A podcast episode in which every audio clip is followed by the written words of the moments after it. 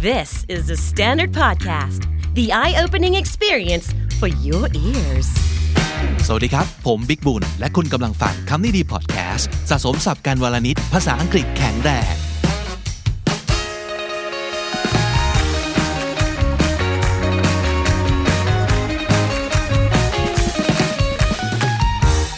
คุณผู้ชมคุณผู้ฟังครับ วันนี้เราจะว่าด้วยเรื่องของการพูด เรื่องราวดีๆ โดยเฉพาะนะครับ การพูดให้ดีไม่ใช่เรื่องที่ง่ายเลยนะ เพราะว่าไม่ใช่ว่ากะว่าโอ้ยมันเป็นเรื่องที่ดี เพราะฉะนั้นพูดไปเยอะๆเหอะพูดยังไงก็ได้ ขอให้มันดีๆ แล้วมันก็จะดีไม่เสมอไป วันนี้เราจะมาว่าด้วยเรื่องของการพูดให้ดีคือ content ดี แต่ต้องพูดให้เป็นด้วยนะครับ รวม 4 episode ที่น่าสนใจ ให้คุณได้ฝึก ให้คุณได้ฟังกันอีกครั้งหนึ่งนะครับ tactic การพูดอวยคนเก่งๆ หรือสนับสนุนคนดีๆ ในที่ทำงานแล้วก็ก็ดีอยู่แล้ว ไม่รู้จะ comment ยังไง อันนี้อาจจะเป็น pain point ของหัวหน้าหลาย ๆ คนที่ลูกน้องแบบลูกน้อง gold star เก่งแล้วอะ มันดีไปหมดเลยอะ่ะแบบเฮ้ย จะ comment ว่าอะไรวะ เพราะว่าโดยหน้าที่เราอะก็ยังควรจะต้องส่งเสริมให้คนที่เขาเก่งมันเก่งยิ่งขึ้นใช่ไหม แต่ทีนี้เราจะคุยกับคนที่เขาดีอยู่แล้ว ให้เขาได้ feedback ที่เขาควรจะต้องได้ยังไงสองอันนี้มาจาก English at Work นะครับ น่าสนใจทั้งสองอันอยากให้ติดตามฟังกันนะครับ อีกอันนึงเป็น episode ของคำนี้ดี ปีแรกเลยนะครับ episode ที่ 23 ชมกันอย่างไรไม่ให้ขนลุก อะเคยเจอไหมบางคนที่แบบอวยระรัวมามากๆจนแบบไม่ไหวแล้วไม่อยากจะฟังคำชมจากคนนี้อีกต่อไปแล้ว เห็นไหมมันไม่ได้การันตีว่า ขอให้ content พูดมาดีๆ มันจะดีเสมอไป มันทำให้ขนลุกได้ด้วยนะครับ และสุดท้าย feedback อย่างไร ให้น่าฟัง แล้วก็ได้ผลโดยเฉพาะครับ กับคนที่เราไม่สนิทหรือว่าเป็นผู้ใหญ่กว่า อันนี้ในบริบทของที่ทำงานเอ่ยอะไรเอ่ยที่ทุกวันเนี้ยมันมีแบบ multi-generationคนหลาย ๆ gen ต้องร่วมแบบทำงานอยู่ด้วยกัน แล้วก็หลาย ๆ ครั้งเนี่ยคนที่เป็นคน in charge หรือต้องให้ feedback หรือเป็น team leader กลายเป็นคนที่เป็นเด็กกว่า แต่จำเป็นจะต้อง comment ผู้ใหญ่หรือรุ่นพี่อ่าเรื่องนี้ มีวิธีที่น่าสนใจมาฝากกัน ติดตามฟังครับ This is the Standard Podcast, the eye opening experience for your ears. สวัสดีครับ ผมบิ๊กครับ สวัสดีค่ะ บีค่ะ และนี่คือพอดแคสต์ที่จะช่วยคุณใช้ภาษาอังกฤษในการทำงานได้อย่างมั่นใจและได้ผล You'll be more confident and more proficient using English language as a tool to be successful in your career. This is English at Work podcast from the Standard And before we start, please make sure to hit subscribe at our channel on YouTube ชื่อช่องคือ The Standard Podcast นะครับ โลโก้สีม่วงๆ หาง่ายๆนะครับ and please also ring that notification bell ใช่แล้วค่ะ นอกจากจะกดซับ อยากให้กดกระดิ่งไว้ด้วย จะได้ไม่พลาดทุกเอพิโซดของเรา and if you find our podcast fun and useful please like and share our content thank you บีครับอีกครั้งหนึ่งที่เรามีเกสนะครับก็ยังคงเป็นเกสจากทาง British Council แล้วก็เป็นอีกหนึ่งคนที่มีประสบการณ์มากมายนะครับในการทำงานหลากหลายรูปแบบ แล้วเราก็รู้สึกว่า we could use that we could use people with experience to like help us uh, look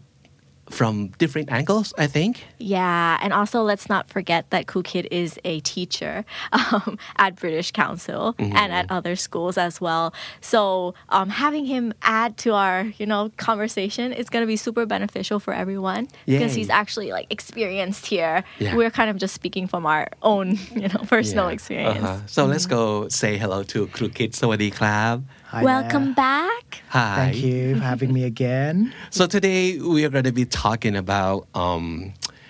let's say, if we want to um, talk someone up. So what does that mean to talk someone up? Like to make them look good. Uh-huh. Yeah. Or maybe you want to make a recommendation at work for some people. You want to put in a good word for someone. ก็คือเป็นการ ถ้าเกิดแบบภาษาแบบบ้านๆเพื่อนๆอาจจะบอก เป็นการอวยเป็นการอวยนะครับ แต่เราอวยอย่างมีวัตถุประสงค์ เพราะเรารู้ว่าคนคนนี้เหมาะสมที่จะมาทำหน้าที่นี้ หรือว่าจะมา fill position นี้ที่ยังว่างอยู่ หรือเขาอาจจะเหมาะที่จะถูกเลื่อนตำแหน่ง So, we're going to be talking about three situations today on this episode. The first one is when you want to suggest um, a temp. So, when I say a temp, it means someone who might come and work with us for a short time, right, Kukit? Right. So temp short for temporary. Yeah. Yes. ก็คือชั่วคราว พนักงานชั่วคราวก็คือเคยแม้บางทีงานมันล้นมือมากๆแล้วนะครับเรารู้สึกว่าเฮ้ยเราต้องการความช่วยเหลือ แต่เราก็ไม่มีโควต้าใช่ไหมครับ ในการจ้างพนักงานใหม่ เพราะว่าถ้าจ้างบางทีก็ต้องดูแลกันยาวเลยเนาะเพราะฉะนั้นเทมอาจจะเป็นคำตอบก็ได้ทำยังไงถ้าเกิดเราอยากจะแนะนำว่าใครเหมาะสมที่จะมา like um that do the task and then just like on on the um, temporary Position. basis position. And for the second one is the opposite. When you want to fill in the position that is vacant right now and you want to add a new member to your team like for good. And for the third one promotion. You feel like someone deserves an opportunity to um, take on more responsibility and you know just the person who would be great and perfect for this new um, position that they're promoting. Okay so let's go through each scenario. Scenario one. Well i think we might need outside help boss. I know just the guy Oh, not again, Sam. Is it gonna be like last time? I know a guy who knows a guy. Oh no no no no no! This guy is the guy. He's legit. He's really good. I'm telling you. We're going to need to see his portfolio first. Of course, and you'll be impressed. Actually, he's got some online if you want to check it out. All right. I think I will. Do you know this guy? Like personally? Mm, well, he, he is a friend of a friend of Sam. a friend we can absolutely trust. He's a friend of Karen's. She's in marketing. You know her, right? You can check with her. Trust me. We can really use this guy, boss. I'm begging you. The workload is killing us. I know. I need to talk with him first, and I'm not promising anything. Hey, he doesn't even know I'm doing this. And I'm not doing this for him, I'm doing this for us. Okay. His work's actually quite good. Give him a call. On it. I love Sam. I love Sam. He, I love Sam too. so, um, what what happened here is that like the o- the the workload is like too overwhelming right now, and we need help. So Sam, being the right hand guy of the boss, is recommending someone, right? So what he said is like, we might need outside help, and I know just the guy. ประโยคนี้คือยังไงครับเราต้องการความช่วยเหลือแล้ว ตอนนี้ไม่ไหวแล้ว ต้องการความช่วยเหลือแล้วอ๋อรู้จักเพื่อนคนหนึ่งอ่า just the guy just the guy แสดงความมั่นใจมากว่าต้องคนนี้แหละ ใช่เลย แล้วความที่บอสอาจจะเจอเอ่อความอะไรบางอย่างของแซมมาก่อนเนาะก็คืออาจจะทักขึ้นมาว่าเดี๋ยวเดี๋ยวเดี๋ยว อีกแล้วเหรอเออจะเหมือนนี่จะเหมือนคราวที่แล้วหรือเปล่าคือแบบเนี่ยรู้จักเพื่อนของเพื่อนของเพื่อนของเพื่อน ซึ่งก็เอาใครมาก็ไม่รู้ เออ อันนี้อาจจะเป็นประวัติของแซมที่เราไม่รู้เนาะ I know a guy who knows a guy who อ่า knows a guy อ่าอันนี้คือแบบอะตกลงมันรู้จักเขาหรือเปล่าเนี่ยนะครับบอสเลยต้องถามให้แน่ใจว่าแบบเฮ้ยเอาจริงดิคนนี้คนนี้ได้จริงหรือเปล่านะครับ ก็เลยต้องยืนยันว่าเฮ้ยคนนี้ได้จริง ๆนะครับ แต่บอสก็ต้องถามว่าเอ้ยยังไงก็ต้องขอดูพอร์ตกันนะค่ะเออนะครับแล้วเอ่อแซมก็ให้ความมั่นใจต่างๆ นานา แล้วก็บอกว่า we can really use this guy ก็คือเฮ้ยคนเนี้ยได้จริง ๆ เชื่อเหอะนะครับแล้วก็เอ่อบอสก็ถามมาอารมณ์ประมาณว่าแบบนี่คือแบบรู้จักกันหรือเปล่าเนี่ย แกจะได้ผลประโยชน์อะไรหรือเปล่า แล้วนี่ไม่ได้สัญญานะว่า จะคนนี้จะได้งานทันทีนะครับ อีกอันหนึ่งที่แซมพูดไปก็คือว่า he doesn't even know I'm doing this อ่าก็คือนี่คือไอ้ไอ้คนที่ผมจะแนะนำเนี่ยเขาไม่ได้รู้เห็นนะ ว่าผมกำลังแนะนำเขาอยู่ ผมไม่ได้ผลประโยชน์อะไรเลย เขาไม่รู้ด้วยซ้ใช่ อาจจะเป็นประโยคที่คุณอาจจะเอาไว้ใช้ได้จริงๆนะ he doesn't even know I'm doing this เออเราได้ยินบ่อยๆ กับการแบบแนะนำว่าแบบผมไม่ได้ผลประโยชน์อะไรด้วยเลยนะ และที่สำคัญก็คือ I'm not doing this for him I'm doing this for us ดูดีไปอีกำดูดีไปอีก So- we so need how- help we need help Yeah so overall how do you feel about Sam's trying to help here He's a bit shady. That's the initial thought. Maybe it's how he talks It- but actually it's my fault I think I don't yeah I shouldn't have made him that shady well, I mean, I think the context seems like the boss seems like, oh, not again, Sam. yeah, You're doing this the- again. So it Uh-huh. feels like it makes you wonder what has Sam done before. to I think get it's the there. past Yeah. prior experience Yeah. that you know has put a doubt in the boss's mind here. Right. I don't think it's well, he might be shady. But, um, So if you're like Sam and you maybe you you were shady in the past and you want to turn over a new leaf here, you want to be like better and really helpful to your team, just sound more trustworthy than I did before. Yeah. yeah, just yeah. Don't don't don't joke around. Don't yeah, just don't be too shady. But some of the sentences that Sam used to kind of make a case for his friend. Let's Right. let's look at some of those sentences. Um, like for example, immediately he goes, "This guy is the guy." คนนี้คือคนที่ใช่เนอะคนผู้ชาย The guy the the คนนี้ guy แหละ คนที่ใช่ he's legit Legit. legit มาจากอะไรคะพี่บิ๊ก Legitimate? yes, Yeah, if I'm not mistaken, yeah. So if you say he's legitimate, sounds a little bit weird, I guess. Right? yeah, yeah. I think we usually hear he's legit used Yeah. more in like verbal like uh, way. Yeah. Yeah, like casual conversation. Oh, more of a slang, isn't it? Yeah, more Because- of a slang, slang. Yeah, because legitimate is more um, to do with law. So you wouldn't say someone is is correct by law, but I mean, I think the meaning here means that you know um, he's He's a real deal. yeah, he's, he's safe. He's like you know he's he's not fake basically. Yeah. Yeah. Yes, He's and, uh, really good. He knows what he's doing. He's, right and proper as well. Yeah. Ah, yes. Yeah. Okay, so he's legit. That's what it means, right? Uh huh. What else? What else did I say right? Uh-huh. Well, I mean, you mentioned that he's a friend of like somebody that the boss seems to trust. You know, like when you get a sense that maybe the boss doesn't trust you so much,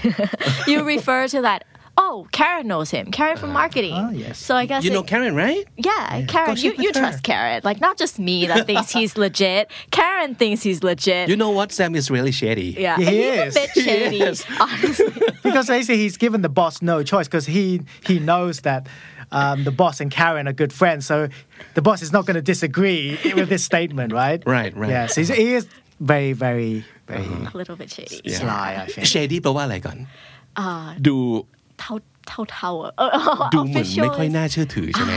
Uh-huh. Yeah. So how how would you describe this word? shady. Like if you think of the word shade, so if you're standing under, if it's if you're standing outside under the sun, it's hot. So you stand under a tree, you're standing in the shade.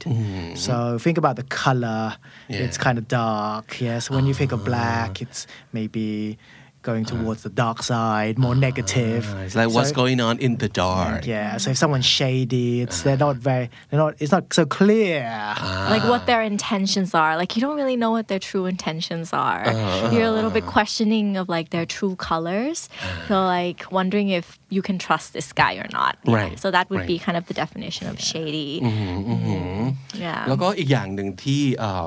แซมทำนอกเหนือจาก แนะนำไปที่บุคคลที่บอสน่าจะเชื่อถือมากกว่า ก็คือ he's got some stuff online you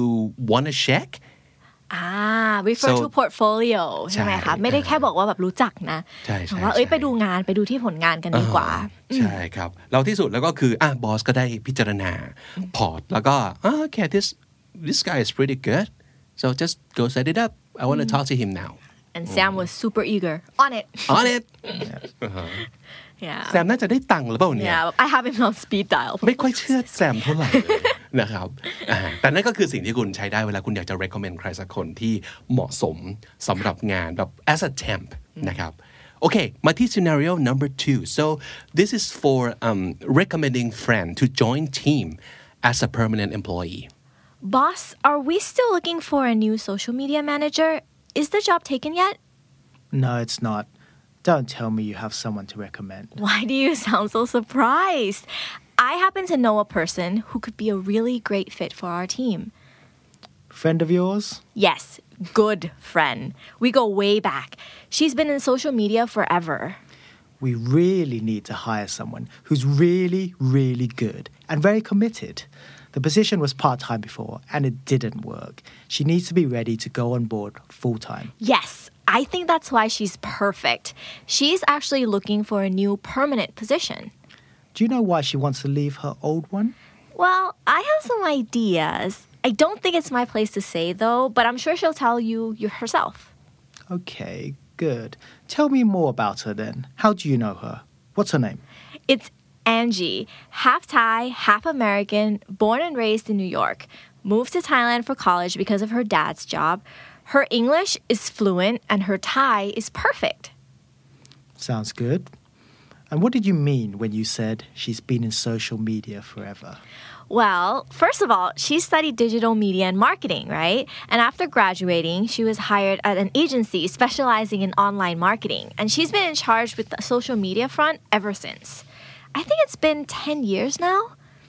And she's been with the same agency till now? No, no, no. She changed jobs a couple of times, each time, though, with a higher position. Would she also be a culture fit here, in your opinion? Well, she doesn't talk a lot. Oh, good. I already have you for that. Hey! Go on. She's kind of quiet, but not unfriendly. And she's the killer. She hates to lose. I can tell you that much.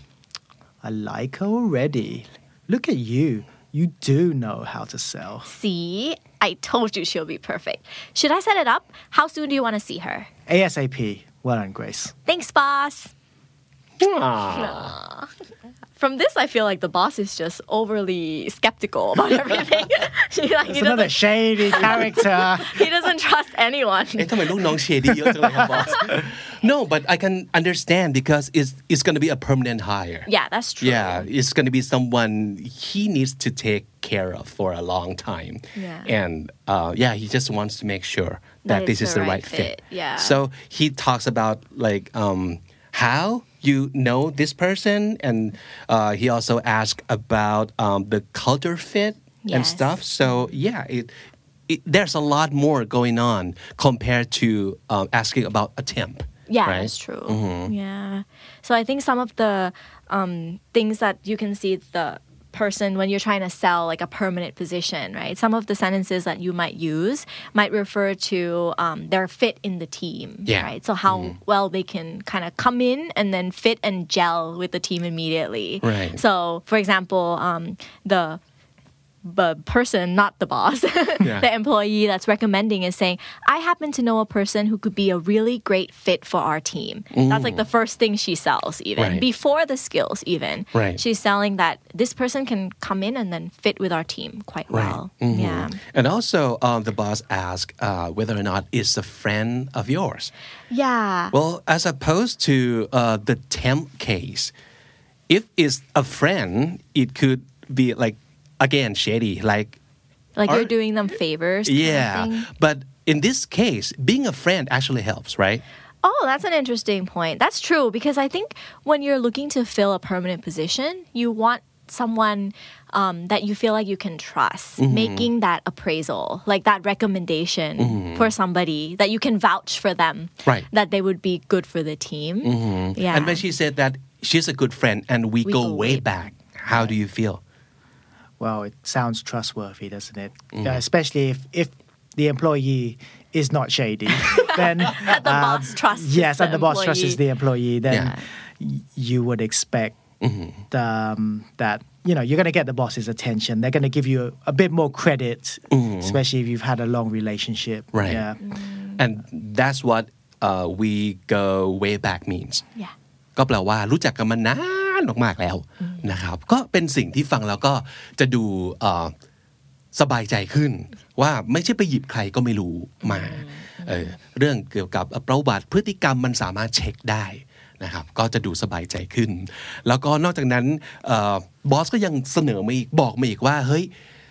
ตำแหน่งนี้มันเคยแบบใช้พาร์ทไทม์แล้วมันไม่ work เพราะฉะนั้นเราต้องหาคนที่ต้อง full-time นะ แล้วเพื่อนเธอคนเนี้ยเกรซเขาพร้อมหรือเปล่า ที่จะแบบ go on board full time อ่าแล้วเกรซก็ตอบว่า she's actually looking for a new permanent position check box เพิ่มเนาะว่าใช่อ่ารู้ว่าอันนี้ต้องเป็นพร้อมที่จะ full time ใช่ ก็เลยยิงคำถามต่อเลยนะครับว่า แล้วทำฟังดูดีแล้วทำไมจะออกจากงานเก่า นี่ก็คือสิ่งที่ตอบยากมากเหมือนกัน right ค่ะ and if you want to recommend a friend even though you know ถึงจะรู้ว่าเกิดอะไรขึ้นกับแบบ เหตุการณ์จากบริษัทเก่าอะไรอย่างนี้ if you want to recommend a friend it's probably not your place to say you want them to come and have their say their their I guess point of view of the situation yeah Just so that's let, why let them let them tell the boss herself Yeah. in person that would be better because it's like a, an, a sensitive issue that uh, it shouldn't be like conveyed over like a text message or a phone it should be like face to face and discuss Yeah. yeah because you might have questions further right Sure. about yeah I think it's it's it's confidential as well, and then it also shows um, uh, certain professionalism from your employee because if if your employee is willing to um, talk about sensitive information about someone else, then you know that that might not Yeah. make you feel that oh, okay, should I believe? Right. you know, That's should I trust in true. this It could be a person? red flag that Yeah. this Yes. employee is not to be trusted. What could they be Sure. saying about you know your own team behind your Right. back? So that's a good. That's a really Yeah. good point. And I think Grace shows her professionalism here too when she says, I don't think it's my place to say. Yeah. อ่าก็คือไม่ไม่ขอพูดก็แล้วกันไม่ it's my it's not my place to say แปลว่า um, it's not my right to reveal that information อาจจะไม่ to you เหมาะ ถ้าเป็นคนบอกใช่ไหมใช่คะประมาณนี้เออก็เป็นประโยคที่ดีที่เอาไปใช้ได้ เพราะว่าเข้าใจได้ว่าทำไมบอสอยากรู้นะ ว่าทำไมจะลาออกแต่แบบ it's not my place to say but I'm sure she'll tell you herself Yeah. yeah that's a good out I think yeah hmm and and what else what else do we like about uh, Grace's recommendation that she also recommends on like skills you know not just like we go way back she's a good culture fit for the team but also that um, she can do the job because she has been in this scene forever. So social media scene. She's been doing this for 10 years. Um, she's the right person because she's an expert. Mm. yeah. Yeah. Okay. And uh, well, to me, what gets the boss to like really want to see this person in person is when Grace says she hates to lose. I can tell you that much. It shows that Grace knows her boss really well, and Grace knows um, the culture of the company really well. เลยรู้เลยว่าถ้าพูดประโยคนี้ปั๊บเนี่ยน่าจะเป็นสิ่งที่ เพราะว่าบางมันมันบอกนะว่า energy ของบริษัทเนี้คือยังไง ถ้าบอกว่า she's a killer and she hates to lose ah I like her already Yeah, it's a good one-liner like pitch, right? Yeah. I also like the the additional like I can tell you that much. Yeah. Uh-huh. Like it's a little bit like I'm giving you a teaser here. There's Oh, yeah. it's not only that. You know, this is Uh-huh. a bit of a tease. Yeah. so you should talk to her Just Yeah. dangling the yeah, yeah. exactly. Oh, I like that. Don't you want to talk to her? Don't you want to talk to her? Kind of thing. Yeah. She likes to win. She likes to win. right? oh yeah yeah yeah yeah She's a winner. ก็คือมันต้องรู้นะว่าต้องขายยังไงเออบอสซึ่งตบท้ายว่า well you do know how to sell Grace ขายเป็นนี่ขายเก่งอ่าแล้วที่สุดแล้ว เพื่อนของเกรซก็คงจะได้อย่างน้อยนะครับ มาคุยกับบอส แล้วก็ดูซิว่าบอสจะตัดสินใจอย่างไรอ่านี่ก็เป็นอีกหลายอย่างที่ที่ที่สามารถจะพูดได้นะครับช่วยได้ set it up แบบให้นัดเลยไหมอ่า ประโยคนี้คืออย่างนั้นนะครับ how soon do you want to see her อยากอยากเจอเร็วแค่ไหนอ่า leave the the decision uh, to the boss yeah. yeah just you make the call I mean yeah you tell me what you want and I'll make that call for you โอเค นั่นก็คือหนึ่งสถานการณ์นะครับของการพูดถึงอยากอยากอยากจะเห็นได้ว่ามันต้องลง detail กันเยอะขึ้น เพราะว่ามันจะเป็นตำแหน่งที่แบบประจำอะนะครับ ไม่ใช่แค่แบบ จ้างเป็นฟรีแลนซ์ชั่วคราวนะครับมาถึง scenario ที่3 scenario สุดท้ายของวันนี้นะครับอีกหนึ่งวิธีที่คุณสามารถจะพูดอวยเพื่อนคุณได้หรือว่าคนที่คุณเอ่อรู้จักและคิดว่าเหมาะสมมากๆกับ promotion You said you had a perfect candidate for manager of the new department. Yes, I do. Let's hear it. Oh, you're not recommending yourself, are you? Ha ha. Very funny. So who? Tom. I've been working closely with him for a long time, and I'm confident he's more than qualified. I'm surprised. I mean, I know he's very good. Everyone knows how competent he is, but he's from a different department. wouldn't you think it'd be better to promote someone from the old team? That would be ideal, but from the way I see it, the new department needs someone who is best at collaborating with anybody and everybody, which honestly, that's just the quality our guys lack. They work great together, but they don't play well with others, you know? Hmm, you got a point. And Tom is good at that? The best. He has his way of making people want to work for him and with him. He lets people shine, and that's why you won't find a single person who hates him. And that's why I think you should at least consider him. And what do you think Jennifer would say when I tell her that I'm going to steal her best guy? Oh, hmm. Jen will understand. Jen, are you and our head of human resources BFFs now? I'm telling you, she already knows that we can't keep a guy like Tom where he is forever. He's a born leader. He'll be stuck there unless he's given a chance to grow. Then we'll give him an opportunity to grow. He deserves that. And also, it's for the sake of the company as a whole, right? You just took the words right out of my mouth. So, is that your official recommendation? Yes, sir. I think I need to buy Jennifer dinner. I'll make a reservation. Yay. Yay. I think Grace once again did a great job. Grace is a good salesperson. Is Good she in pitch. sales? is she a, is she a headhunter? oh yeah. I think she's getting commission from her new friends. Is she, like, is she going to be leaving soon? I think.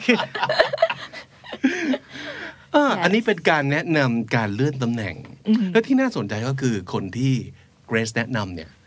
เป็นคนที่อยู่ในออฟฟิศนี่แหละ แต่อยู่อีกแผนกหนึ่ง เรื่องของเรื่องคือกำลังจะมีการขึ้นแผนกใหม่นะครับ แล้ว บอสก็สงสัยว่าทำไมไปแนะนำตาทอม ซึ่งรู้แหละว่าเก่งทุกคนรู้ว่าทอมเก่งมาก แต่เขาอยู่แบบอีกอีกแผนกหนึ่งเลยนะทำไมมันเราไม่โปรโมทคนในแผนกของเราขึ้นมาล่ะเออนั่นก็เป็นก็เรียกเป็น valid point ของของบอสเหมือนกัน แล้วก็เอ่อมันแสดงให้เห็นว่าเกรซเก่งแค่ไหนในการในการเซลล์ในการ recommend เพื่อนทอมคนนี้นะครับอืม ก็คือเอ่อ I've been working closely with him for a long time and I'm confident he's more than qualified นี่บอกถึงความมั่นใจของเกรซอย่างยิ่งเลย ว่ารู้จักคนคนนี้มาก ๆทำงานด้วยมานานมากแล้ว แล้วก็คิดว่าไม่มีใคร เหมาะเท่าเขาอีกแล้วแหละ I like that word he's more than qualified ไม่ได้แค่ qualified อย่างเดียวเนาะแต่เพิ่มมากไปกว่านั้นอีก สุดๆ more than qualified ใช่ใช่ but not overqualified. oh yes that's a good yeah that's- Oh, I like that because sometimes when you say somebody's overqualified, Yeah. you might actually he wouldn't get a job you feel like, yeah, like maybe they won't stay here long because it's not like it's Yeah. too mm-hmm. baby mm-hmm. for them or something like that. Yeah, I like that mm-hmm. point. It's negative, isn't it, when you say someone's overqualified? Right, you don't want to hear this. Even though you kind of like you might feel good a little bit on the inside, but you wouldn't get a job. So It's usually followed by like, but like Yeah. overqualified, but I'm not sure he's the right fit. kind of right, thing. right. Yeah. Uh-huh. I feel like people listening are gonna be scared now if they hear this word. We think you're overqualified. Like, oh, I'm not gonna get the เหมือน job. จะดีแต่แบบแสดงว่าจะไม่ได้งานแล้วเพราะว่าเก่งเกินไป คุณสมบัติมากเกินกว่าตำแหน่งนี้นะครับค่ะเอิ่มแล้วนอกจากนั้นเกรซก็ยังในฐานะของคนที่ มั่นใจในการที่จะนำเสนอคนนะก็ก็สามารถจะนำเสนอในความเห็นของเธอได้ด้วยไม่ใช่แค่แฟกต์ใช่ปะว่าทอมข้อข้อเท็จจริงเป็นอย่างไร แต่นอกจากนั้นยังบอกว่า from the way I see it เพราะว่าบอสเกรซประเด็นที่น่าสนใจมาแล้วว่าทำไมเราไม่โปรโมทคนของเรา แต่เกรซรู้ในสิ่งที่บอสไม่รู้ ก็คือสามารถบอกแชร์ได้ว่า ไอ้แผนกใหม่ที่จะขึ้นเนี่ยมันต้องการคนที่เก่งในเรื่องการแบบ ประสานสิบทิศไม่ใช่เหรออทุกคนต้องทำงานกับเขาได้ เขาต้องพร้อมทำงานกับทุกคนได้ แล้วไอ้คนของเราเนี่ย มันเก่งทุกตัวเลย แต่มันทำงานกับคนอื่นไม่ค่อยได้ มันทำงานกันเองได้ นี่ก็ยิ่งแสดงให้เห็นว่า ถ้าคุณจะเป็นคนแนะนำคน คุณต้องรู้เหมือนกันนะว่า ตรงเนี้ยมันต้องการอะไร ใช่ไหม ใช่ หรือว่าจริง ๆ พอจะแนะนำคนขึ้นมาเป็น leader ใช่ไหมคะแล้วก็อาจจะบอกใน quality ที่เรารู้สึกว่าสำคัญสำหรับการเป็น leader พี่ว่าประโยคที่พี่ชอบคือ he lets people shine and that's why you won't find a single person who hates him so มากกว่าแค่บอกว่าเขาแบบเป็นคนทำงานที่เก่ง แต่เขาสามารถเป็น leader ได้ เพราะเขาจะสนับสนุนให้ทีมเขาโตด้วย ใช่อ่าฮะคิดไปถึง คิดไปถึงอ่ากรณีก่อนหน้านี้ที่บอก she's a killer she hates to lose so that's different right in different role different needs yeah right อืมคือตรงนั้นต้องการคนที่เป็น killer แต่ตรงนี้ต้องการคนที่แบบทำงานกับทุกคนได้ เพราะฉะนั้นในการแนะนำแต่ละตำแหน่งเราต้องรู้เหมือนกันนะว่าจะเอาเขามาทำอะไรแล้ว ต้องเป็นคนยังไงเหมือนถึงจะขายบอสแล้วผ่านอะเออค่ะครับเพราะพอเราหลังจากที่พูดแค่เรื่องเหมือน skill เนาะหรือแบบเอ่อ คุณสมบัติที่เป็นเรื่องแบบ let other people shine แล้วใช่ไหมคะ Grace ก็ยังบอกต่อด้วยว่า we can't keep him where he is forever ค่ะเหมือนแบบจริงๆ role ที่เขาอยู่ตอนเนี้ยเขาแบบเติบโตเกินมันไปแล้ว เราควรจะให้โอกาสเขาเพิ่มเติมนะ นี่เป็นโอกาสที่ดีที่เราจะพัฒนาเขานะ And this comes from your other concern about your friend Jennifer, who hates another department, right? And you kind of worried that. So if Tom is the right guy, that would mean I have to steal him from my friend. ซึ่งเป็นหัวหน้าอีกแผนกหนึ่ง ก็เลยบอกอ้าวงี้เจนนิเฟอร์จะไม่มาแหกอกกูเหรออเออซึ่งเราก็ต้อง ต่อว่าเอ้ยเจนรู้แล้วเจนรู้อยู่แล้วซีกันซะอีกซีสกันอีกเจนเจนรู้อยู่แล้วว่าคนคนนี้เขาควรจะได้โปรโมชั่นแล้วนะเขาควรจะได้โตไปมากกว่านี้ The boss is just saying that. Obviously, he he wants Tom. You know, he's he's just you know. Don't want to be a bad guy. Yeah, he just You doesn't don't wanna be wanna the bad guy. He's just thinking about how he's gonna tell Yeah, Jennifer how's he gonna make it sound like you know this needs to happen and it's not his fault? You know, it's just something. Because at the end, you're going to be the one who have to have that conversation with Jennifer, right? It's not Grace. It's Exactly. you. Yeah, that's why that's what dinner's for. ที่สุดแล้วสงสัยต้องแบบเลี้ยงข้าวคุณเจนนิเฟอร์สักหนึ่งมืออเพื่อบอกว่าขอขโมยคนนี้มานะ just to sweeten the situation. Yes. แต่ทุกคนก็ต้องรู้ว่า this is for the sake of the company as a whole we are not like competitors we are doing this like the the new department is like is our like kind of responsibility is yeah yeah we we we kind of have to help each other out like grow it together. Grow it together, Yeah. right. I also like that. Um, even though it seems like they have a very good relationship, like the boss and Grace, it ends with like making sure that it's an official thing, right? Yeah. To that, that the boss doesn't take this like conversation lightly, where he asks, "So is this your official recommendation?" And then you go, "Yeah." Love Grace makes it an official recommendation that yes, I'm making an official recommendation, so you can refer to this conversation in the future when you make that choice. Yeah. อืมวันนี้ก็ได้อีกหลายสับสำนวนนะครับ ในเรื่องของการอ่ามันคือการอ่า recommend อ่า ใครสักคน ไม่ว่าจะเป็นเพื่อนของคุณหรือแค่คนรู้จัก หรือคนที่คุณทำงานมาด้วยกันอย่างใกล้ชิด แล้วคิดว่าเขาแบบ deserve a better opportunity อ่านั่นก็คือวิธีทั้งวิธีคิดแล้วก็สับสำนวนต่างๆ ที่คุณอาจจะเอาไปใช้ได้นะครับ ก็เป็นวิธีการ put in a good word for someone at work การอ่าพูดเรื่องราวดีๆนะครับเกี่ยวกับใครบางคนเพื่อให้เขา ได้งานได้ตำแหน่งได้โอกาสต่างๆ ซึ่งมันเป็นเรื่องที่สำคัญมากเหมือนกันนะในการทำงาน so you have to like give and take you get good opportunities from people at work and then sometimes you get to be that person who give other person opportunities you help each other out right Yeah. สวัสดีครับ ผมบิ๊กครับ สวัสดีค่ะ บีค่ะ และนี่คือพอดแคสต์ที่จะช่วยคุณใช้ภาษาอังกฤษในการทำงานได้อย่างมั่นใจและได้ผล You'll be more confident and more proficient using English language as a tool to be successful in your career. This is English at Work podcast from The Standard And before we start, please make sure to hit subscribe at our channel on YouTube ชื่อช่องคือ The Standard Podcast นะครับ โลโก้สีม่วงๆ หาง่ายๆนะครับ and please also ring that notification bell ใช่แล้วค่ะ นอกจากจะกด sub อยากให้กดกระดิ่งไว้ด้วย จะได้ไม่พลาดทุก episode ของเรา and if you find our podcast fun and useful please like and share our content thank you เอาละครับวันนี้ครับเรายังอยู่กับน้องบีเช่นเคย สวัสดีค่ะ พี่บิ๊กเช่นเคย แล้วนอกจากนั้นก็ยังมีครูคริสด้วยสวัสดีครับ Hi there. Hi how are you doing Yeah, good, thanks. All right, so today we're going to be talking about how to give feedback เป็นเรื่องที่ยากหรือง่ายสำหรับบีครับยากนะคะ ไม่รู้ว่า feedback ที่ให้ไปนี่คือ quality feedback พอหรือเปล่าสำหรับคนที่มาขอ feedback เรา รู้สึกว่าต้องเตรียมตัวเยอะเหมือนกันเวลาจะให้ feedback ทีม ใช่ แล้วในเคสวันนี้ก็จะเป็นเคสพิเศษ ซึ่งถ้าสมมติเกิดเป็นคนที่มีอะไรให้เราตำหนิ หรือซ่อมหรือให้เขาปรับปรุงอย่างชัดเจน มันอาจจะไม่ยากเท่าเคสวันนี้ ซึ่งเป็นคนที่ดีอยู่แล้ว เก่งอยู่แล้ว เป็นไฮเ e อร์ฟอร์เมอร์อยู่แล้ว แต่เขายังอยากได้ feedback Why do you think that is Well, I think high performers they want to keep learning. So I think they're never satisfied with, you know, that they're already good enough or that they're already a star employee. I think they actually want to know that they could still do more and they can climb the ladder and continue to excel. Yeah. So I think that's why they really valuable value feedback. Yeah, and I mean, uh, of course, compliments would make them feel good for maybe like 10 seconds. And after that, they still want something like to actually help them be even better, right? So, uh, as a teacher, Kukit, do you think uh, between the students who is not doing very well and like your gold star student, how, would you give a feedback to your students who are already like A's and A, like all A's? Well, I think you want to give them feedback that um, something that they don't expect. I mean, obviously, it, it has to be something that um,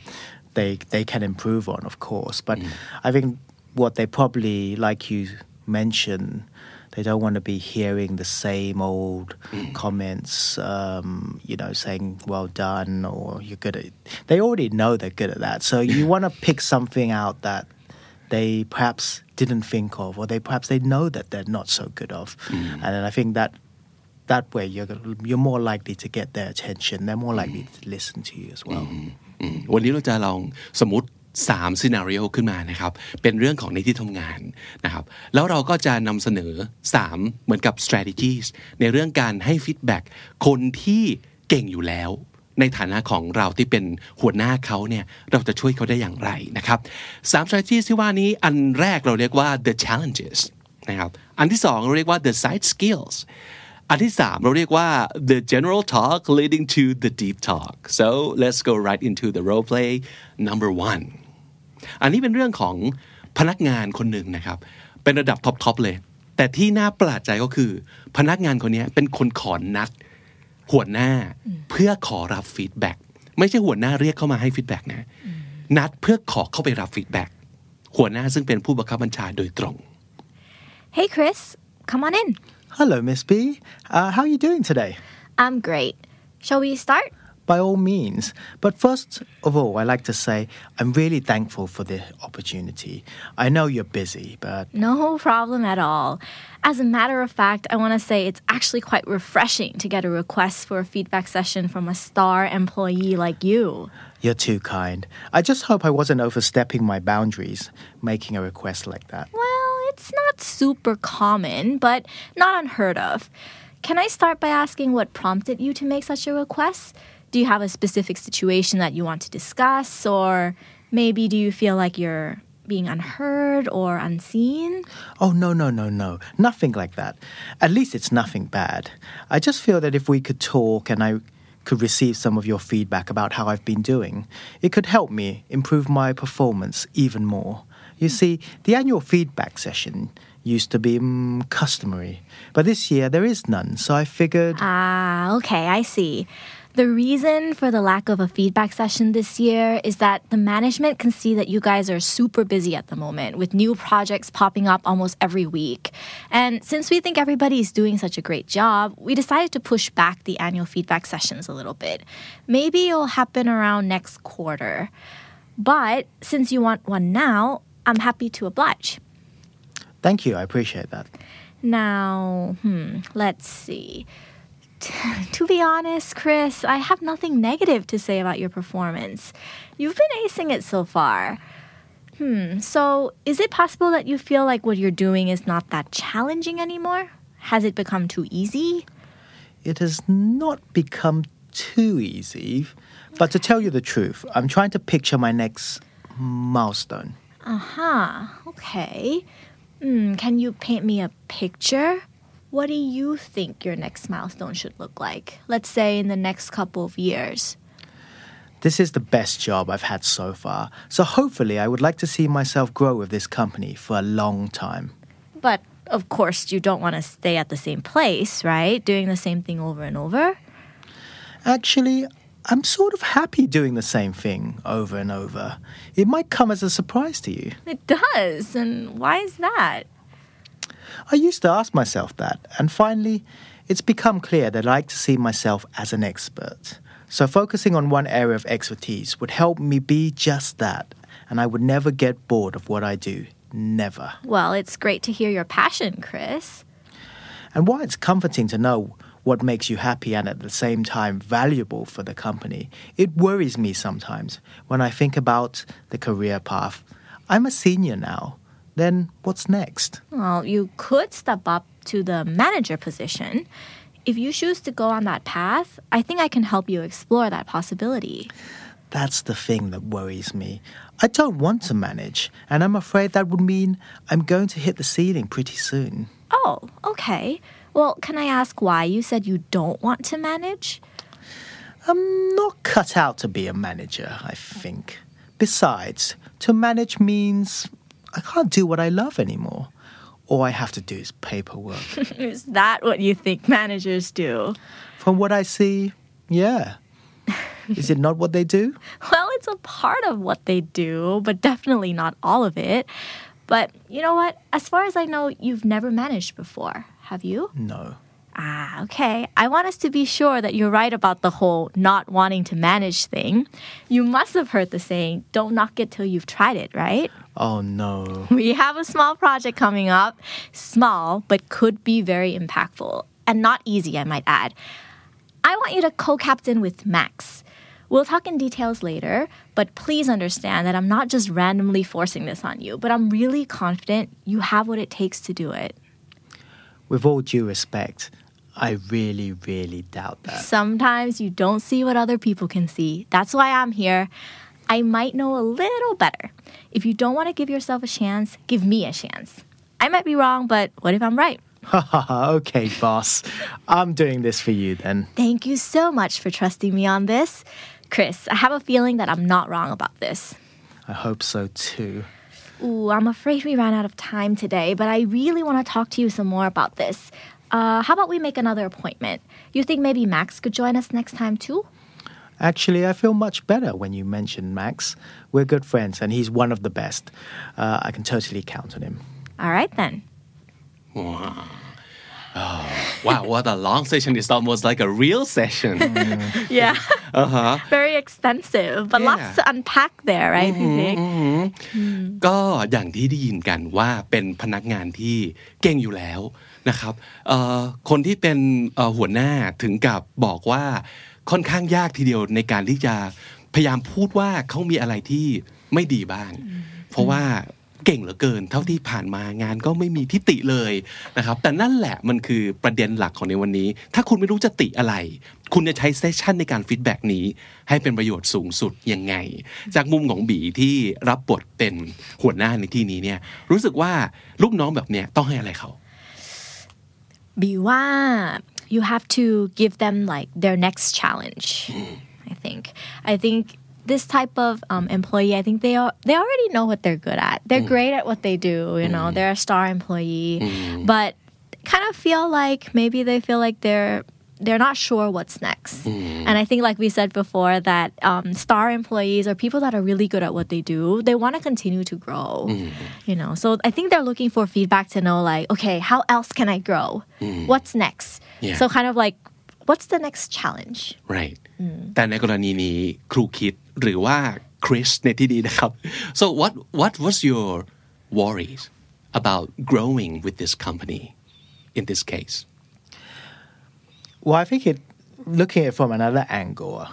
I think the employee obviously is very confident in what he's doing at the moment and he knows that. But maybe he's there's a little bit of fear inside him of, you know, taking that next step as as B said. Like he you know, he wants to he wants to progress. He's ambitious, but there's a fear that if he takes that next step, what happens if he fails? So maybe that's why he's reluctant to, um, you know, he's reluctant to, to take that next step, and he needs a bit of encouragement. I think that's what he's looking for, really. Here, And the big could be. thing is that he doesn't want to be a manager. He thinks that this is not like what he is cut out to do. Yeah. Uh-huh. But from what you can see, the boss doesn't agree because she sees something in him. And uh, she would kind of like try to drag him out of his comfort zone a little, right? ทั้งทั้งๆที่ยืนยันแล้วเจ้าตัวบอกว่าไม่อยากไม่อยากเป็นคนแบบ manage นะเพราะกลัวว่าถ้าเกิดต้องไป manage ต้องไปมัวทำ paper work แล้วก็จะไม่ได้ทำงาน อย่างที่เขาคิดว่าเขาถนัด เขาต้องการเป็น expert เพราะฉะนั้น well how can I keep doing what I do and also progress at the same time so that's that's his worries I guess อ่าฮะถ้าเกิดทั้งสองคนเลย ทั้งครูคิดและบีเป็นหัวหน้าจริงๆอ่ะ would you do the same thing like like drag him out of his comfort zone like actually kind of go against his wish a little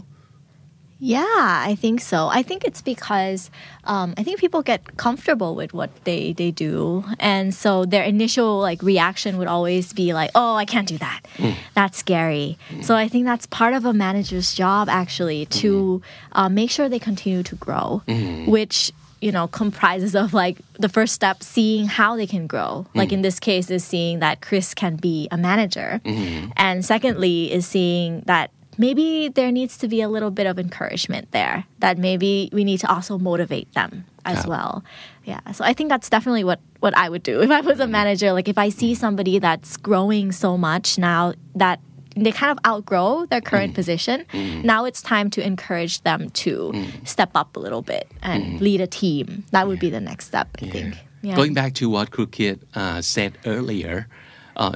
in this episode, you say something unexpected to them. Like they wouldn't expect, like in his life, to be a manager or that he would be capable of that. But you see something and you ask him to trust your instinct or trust um, what, like you see in him. นั่นก็เป็นอีกหนึ่งอย่างที่เราสามารถทำได้ในฐานะของคนที่สามารถจะให้ฟีดแบ็กเขาได้นะ go beyond สิ่งที่เขาคิดว่ามันทำได้ดีอยู่แล้ว ไอ้ที่ดีอยู่แล้วเราไม่พูดถึงละ แต่ว่าอะไรล่ะที่เขาอาจจะทำได้ดีเป็นสิ่งต่อไป ซึ่งเขาอาจจะไม่เชื่อในตัวเอง แต่เราก็ยังให้ทั้งเอ่อโอกาส สิ่งนี้คือโอกาสที่บอกว่า you want him to like co-captain with the other guy and you I think you like deliberately choose this person because uh, maybe you know that they're good friends and Chris would be comfortable working with him. So that's giving an opportunity, but not throwing him into the deep end at his first try. So um, it's like you give him a chance to maybe win, like a small win that we used to talk about from the other episode, right? a quick win a quick win or a small win อืมนั่นก็เป็นอีกหนึ่งบทบาทที่ หัวหน้าในที่นี้จะทำได้เช่นเดียวกันนะครับช่วยเขามอง แล้วก็ลองพุชเขานิดหนึ่งนะครับอะถ้าเกิดมองว่าเป็น star employee จริง นี่ก็อาจจะต้องเป็นอีกหนึ่งสเต็ปที่เขาต้องพิสูจเหมือนกันนะว่า เขาเป็น star จริงหรือเปล่าอ่า Okay, Should we so- look at some of the sentences? Yeah, sure. In the role play, maybe that they can use. yeah so what do you like from this role play Well, I mean, um, right away when Chris asks for feedback, right, the boss goes, Well, to be honest, I have nothing negative to say about your performance. You've been acing it so far. Ah, that's a good sense to use. So to, to ace something means To like get an A on it, right? So uh, to be doing super great at it. ได้ที่หนึ่งค่ะ acing it เก่งมาก ๆ นะครับ กับกับเรื่องนี้อยู่แล้ว เลยไม่ไม่รู้จะพูด อะไรที่มันเป็นฟีดแบ็กน a t i v e เกี่ยวกับ performance ของเขาเลยนะครับอืม What else What else do we see from this um, role play So when Chris was asking like um, that he's not sure about what's next, right? Then I really like the um, the sentence where the boss goes, "You could step up to the manager position. If you choose to go on that path, I think I can help you explore that possibility. So you could step up, การ step up เนาะก็คือยังไงดีคะพี่บิ๊กแบบก้าวขึ้นไปขึ้นไปอ่าเป็น manager position ครับสู่ตำแหน่งที่มันท้าทายกว่านี้ ต้องรับผิดชอบมากกว่านี้ แล้วก็ชอบวิธีที่บอสผู้นี้พูดว่า if you choose to go on that path I think I can help you explore that possibility ไม่ไม่เป็นการสัญญาทันทีว่า เอ้ยได้เลยใช่ไหมครับ แต่ว่าก็ไม่เป็นการปฏิเสธ แต่เหมือนกับเราพร้อมจะช่วย เราพร้อมจะลงไปช่วย ดูซิว่ามันจะเป็นไปได้จริงหรือเปล่า So the boss is ready to support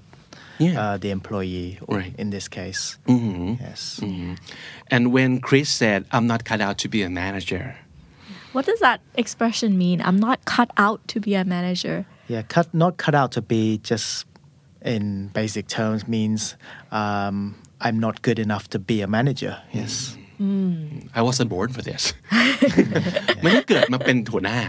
เออบางคนเขารู้สึกอย่างนั้นจริงๆเนาะเออ ไม่ใช่ว่าทุกคนที่จะก้าวหน้าจะอยากเป็นหัวหน้าเสมอไป เออ นี่คือสิ่งที่เราก็จะเห็นบ่อยๆ ในบริบทของ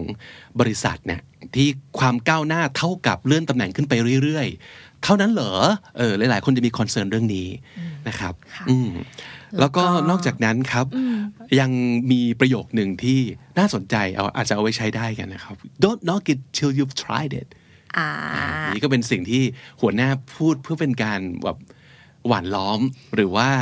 เอ่อให้กำลังใจป่ะคะยุให้ลองประมาณนั้นให้ลองครับประโยคนี้มันหมายถึงยังไงครับ don't knock it till you've tried it. I think knocking is like knocking things over, right? So don't like knock the idea down until you've actually tried it. Or maybe just don't reject it. Yeah. right Don't say no. Until Straight you've away. tried it. Yes. Don't say ลอง no. ก่อนลองก่อนนั่นเองเนาะไม่ใช่ว่าไม่เคยลองเลยแล้วบอกสมมติอาหารบางอย่าง ไม่เคยกินเลยแล้วก็บอกว่าไม่ชอบแล้ว เคยลองหรือยังอารมณ์ประมาณนั้นเลยนะครับ แล้วก็รวมถึงเอ่อ หัวหน้าก็อยากจะให้เขาได้เทสของการ manage เพราะว่าถามเพื่อเป็นการ make sure ว่า you have never managed before have you ไม่เคยจัดการเป็นคนรับผิดชอบอานำทีมมาก่อนเลยใช่ไหมก็บอกอ๋อไม่เคย งั้นเคยได้ยินไหมที่เขาบอกว่า ถ้ายังไม่เคยลองก็อย่าเพิ่งบอกว่าไม่ชอบ Ah, don't knock it till you've tried it. ใช่ดีค่ะนะครับ แล้วเอ่ออีกสิ่งหนึ่งที่ค่อนข้างชอบก็คือ หัวหน้าก็บอกว่านี่ไม่ใช่เป็นการแบบ ให้โจทย์เล่นๆนะคือเราเชื่อจริง ๆ ฉันเห็นจริง ๆ ว่าคุณมีคุณสมบัติที่จะทำได้นะครับ แล้วก็เอ่อชอบที่คริสก็บอกว่า with all due respect what did you see what did you say Chris Um, I really, really doubt that. so what did you mean by that when you said that Just, I don't believe it's true, I guess. when you doubt something is when you are not sure about something. Yeah, I exactly. think this expression people use a lot when you know they're asked to try something new and someone tells them, "I think you'll be great at it." Immediately, we all go, "I really doubt that." อ่าฮะก็คืออไม่น่าจะใช่นะนะครับ แต่ว่าเราเพิ่ม with all due respect ไปข้างหน้ามันหมายถึงยังไง I think it's just another way of saying, honestly, honestly, I don't believe this is Going to work. So, and also it's um, like yeah talking to a boss because uh, I heard that like เอ่อในประชุมสภาด้วยความเคารพนะครับท่านประธาน ก่อนจะ reject อะไร หรือว่าก่อนจะ disagree คือเราไม่ได้ disagree เพราะเราอยากจะแบบ attack เขา หรือเรารู้สึกว่าที่คุณพูดมามันห่วยแต่แล้วเกิน but with all due respect คือ I said this like with my respect of towards you อ่าก็คือด้วยความเคารพนะครับ ผม ไม่เห็นว่ามันจะเป็นไปได้เลยครับ อ่า ประมาณนั้นนะครับ ก็เป็นประโยคที่น่าจะได้เอาไว้ใช้ได้จริงๆเนาะโอเค I think it might be interesting to point out that this is used um, to the boss because Right. the boss is a person of high ris- respo- uh, responsibility, yes, or rank. So, so you would normally have more respect for your senior. Right. So, so um, you could, the boss could, I guess, could say it to the employee, but I maybe, I guess, you would say to someone who you had more respect for. Yeah, it's more yes. likely the other way around. It's like Yeah. you talking to your Yeah, boss yeah. and with yeah, because it's kind of like um, it's not a very com- comfortable thing to disagree with someone to begin with, no matter Especially no your matter who boss, it is. right? But if it's the boss, it's especially like super uncomfortable to disagree with them, right? Okay. แล้วก็อืม ชอบตรงนี้บอกว่า well sometimes you don't see what other people s- can see อือฮะนี่ยิ่งเป็นการยืนยันว่าอืมเรากำลังช่วยเขามองอยู่นะ ว่าเขาอาจจะเห็นไม่เห็นในสิ่งที่เราเห็นก็ได้ ใช่ไหมครับ แล้วก็บอกว่า if you don't want to give yourself a chance at least give me a chance I might be wrong but what if I'm right เออรู้สึกยังไงกับ การพูดแบบนี้ของคนที่เป็นหัวหน้าบ้าง Is it what it's called? It's like reverse psychology, is Yeah. it? Um, where you kind of say, how, how do you explain reverse psychology? Like you say, like, um, yeah, maybe you don't want to try it, but do it for me, kind Oh, of yeah. thing. Kind of like as a favor for me, you pull out the whole like, เออแต่ช่วยเราหน่อยละกัน you ไม่อยากลองแต่ก็ลองเพื่อไอละกัน Uh-huh. It's almost like trick them nicely yeah. with all the good intentions. because now have. it's harder to say no, right? Yeah, it's like it's like the boss is pressuring the employee indirectly. Yeah. Yes. Um, to you know, give it a try. yeah, to give do it, a it for me. But but if you say no, I'll be watching you. Basically. so she, she there's a, there's there's a certain hidden element Right. of pressure there. Yeah. But uh, said in a nice way. I think Yes. that's it. Yes, yes. Um, yes. And then she says it continues to go, um, thank you so much for trusting me on this. Pressuring him even more to say Yes. and to uh-huh. try it. Yeah. Mm-hmm. so that's the challenges role play, right, Vivek? Yeah, Where we give them um, the employee that's already like a star employee, we mm-hmm. give them their next challenge. Right. And then we motivate them to mm-hmm. give it a chance, mm. motivate them to try. มาถึง scenario ที่สองนะครับ อันนี้เป็นเรื่องราวของหัวหน้านัดลูกน้องเข้ามา ลูกน้องคนนี้เดี๋ยวจะได้ยินได้ฟังว่า เขาเป็นคนที่กระตือรือร้นขยัน จริงจังกับการทำงานสุดๆนะครับ คนแบบนี้ก็ feedback ยากไปอีกแบบหนึ่งเหมือนกัน มาดูซิว่าหัวหน้าคนนี้นะครับจะหาวิธีในการ feedback ลูกน้องแบบนี้ได้อย่างไร So Sam, how do you think your performance has been in the past year? Well, compared to the year before that, I think I got a lot better. Actually, I have to say that I'm proud of what my team and I have achieved together. I think the same thing actually. You've done a great job, Sam. Wow, really? I'm so glad. And I want to thank you too, boss. You helped us a lot. Without your guide, we could have been so lost. Happy to help. So, we're done? It's not possible that I have met all your expectations, is it? Is there anything I can do better? You know, I've been racking my brain, and I have to say, performance wise, you've absolutely met my expectations and gone beyond, actually. But maybe, just maybe, something else you could look into. Please, tell me. I'd do anything.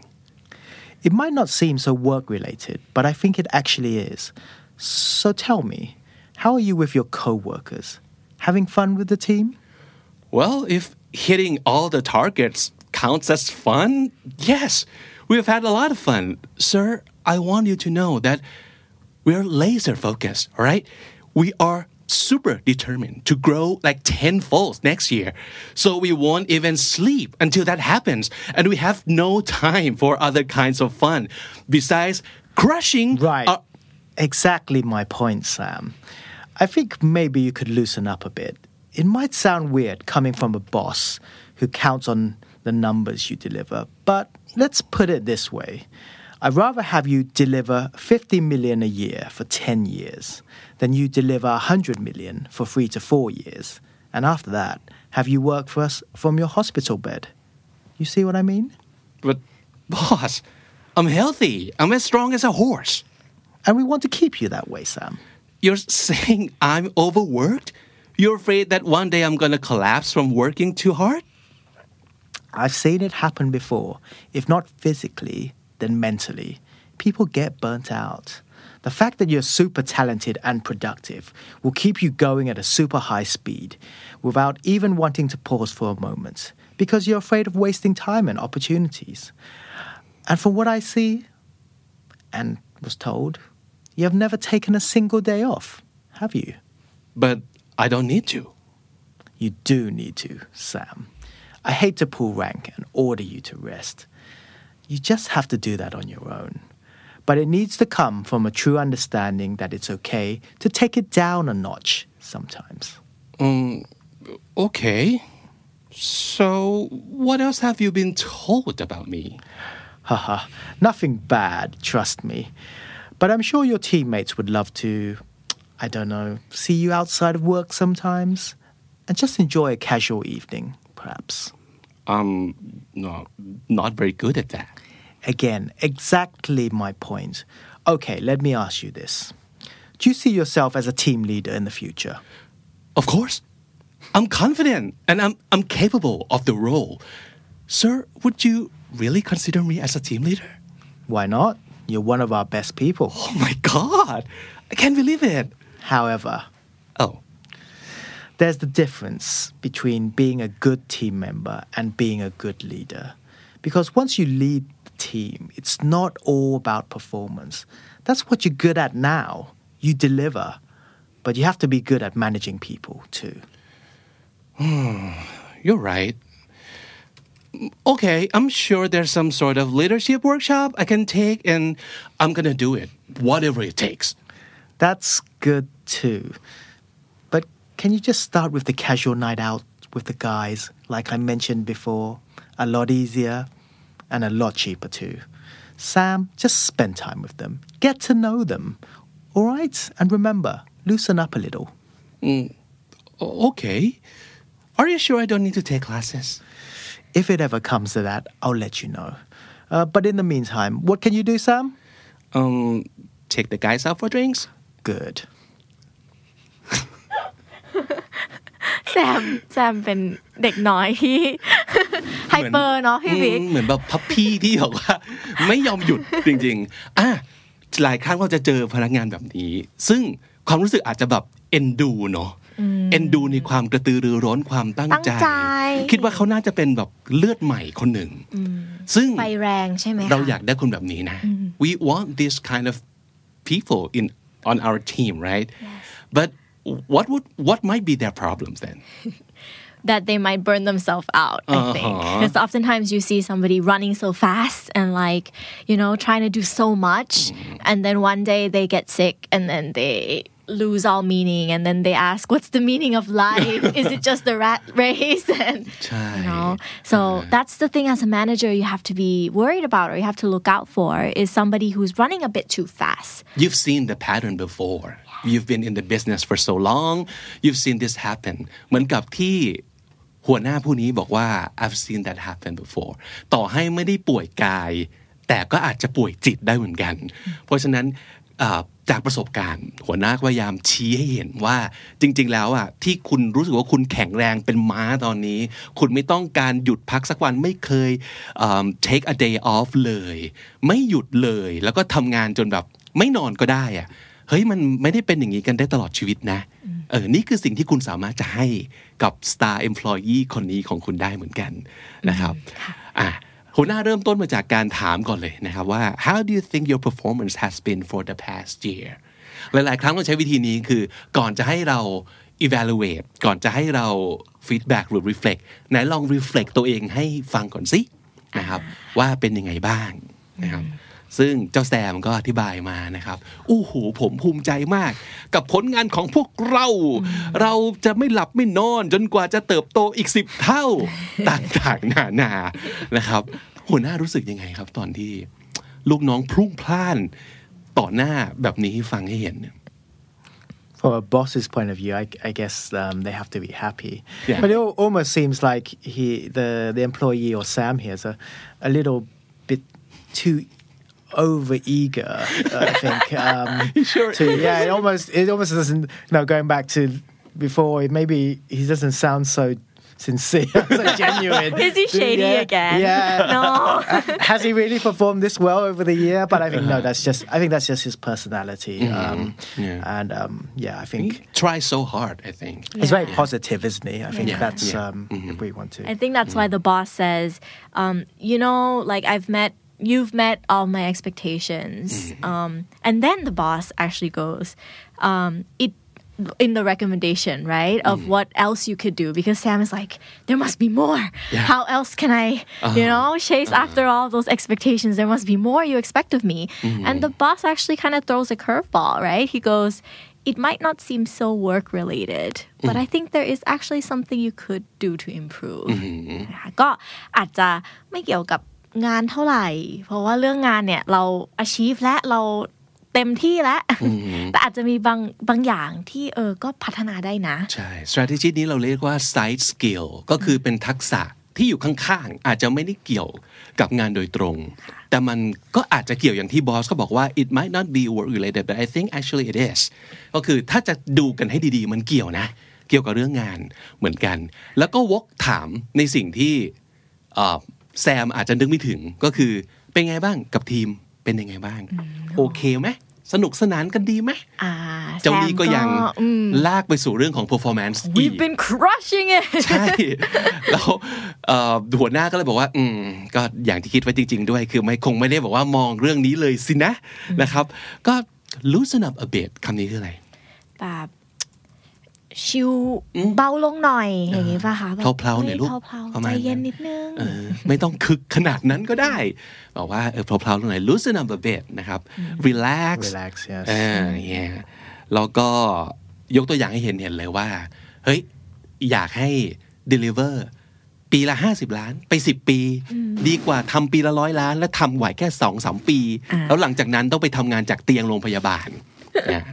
you see what I mean นี่เป็นบอสที่ดีเนาะพี่บิ๊กเออคอยเป็นห่วงเรื่องสุขภาพของของพนักงานด้วย ผมว่าจากประสบการณ์เขาพยายามช่วยมองไปยาวๆให้ค่ะเพราะบางทีคนที่แบบตั้งใจมากๆ เขามองแค่ข้างหน้าจริงๆ ไม่ได้มองว่าระยะยาวจะเป็นยังไง ตราบใดที่รู้สึกแข็งแรงอยู่แล้วไม่นอนก็ได้อะ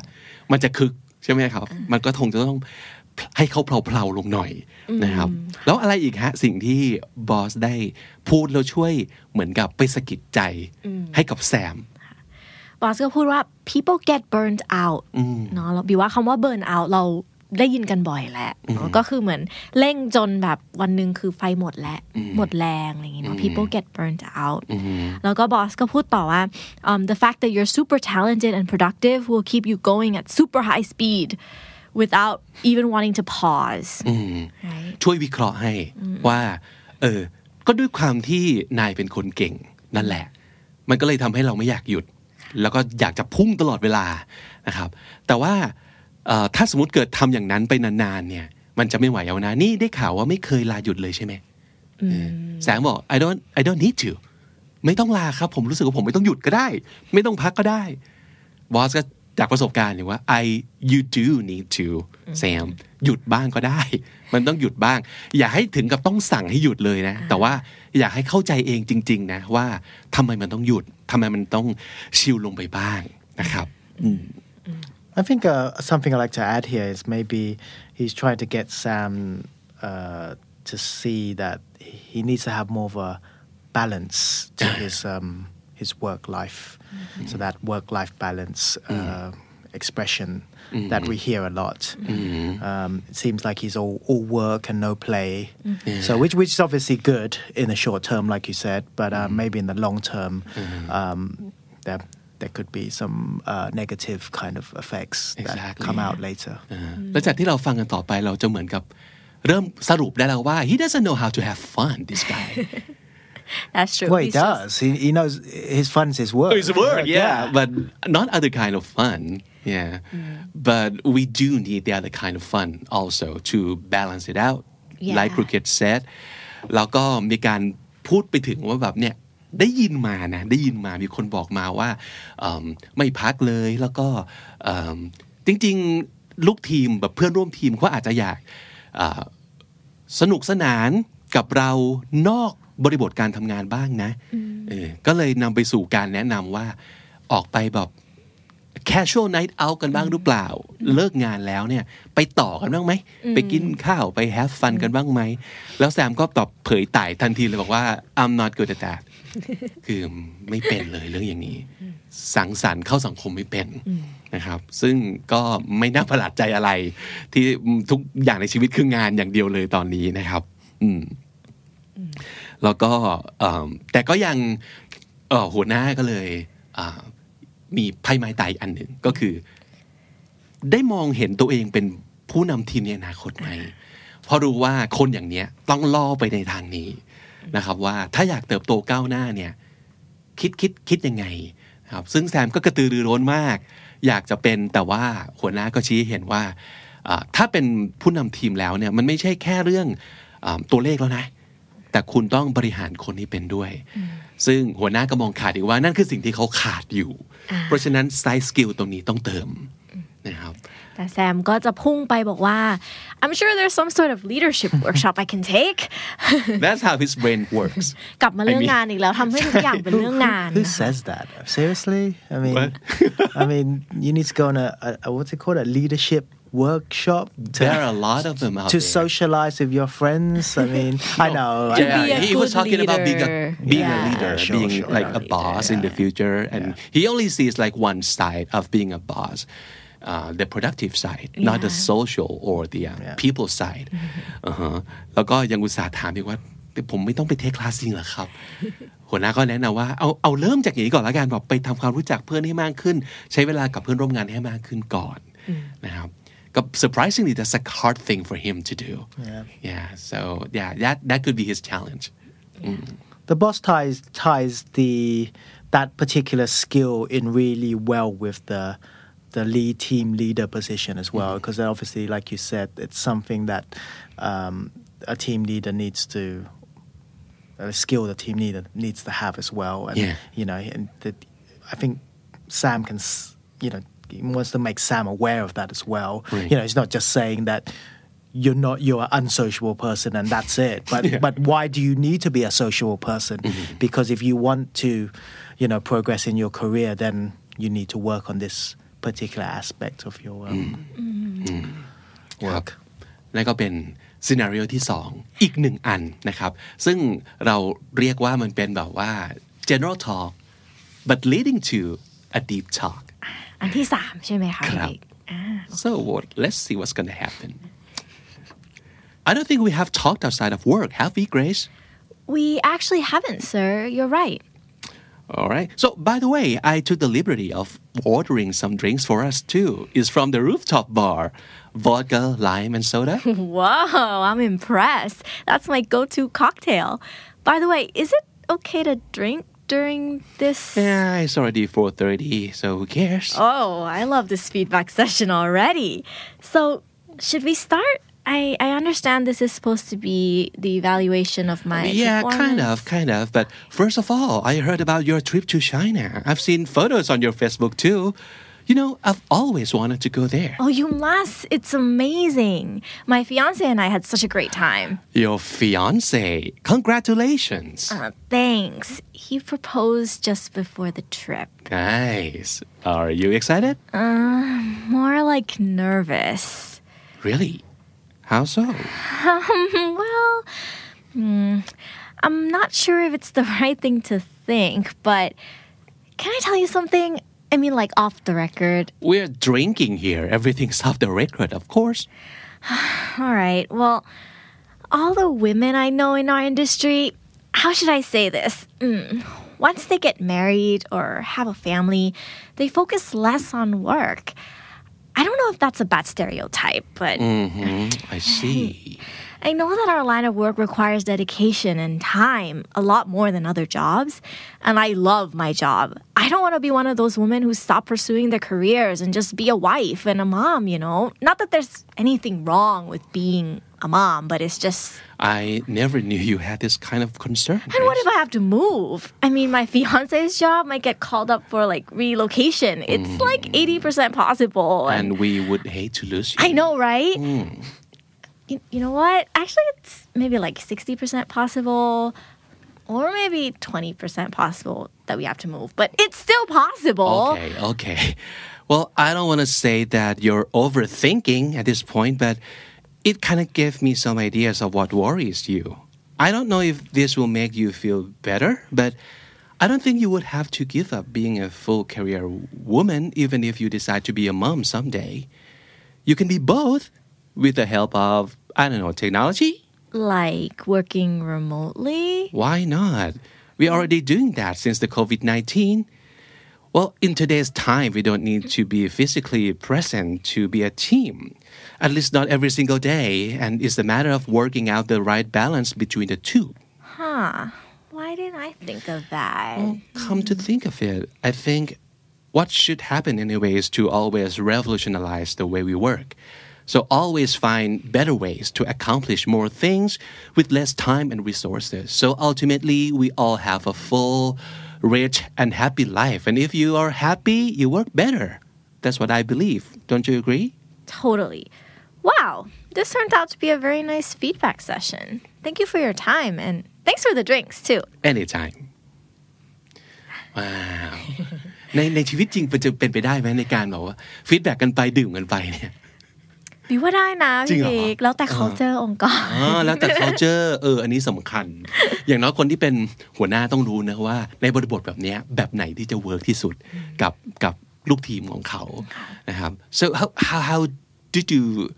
enjoy or how did you like how this role plays like play out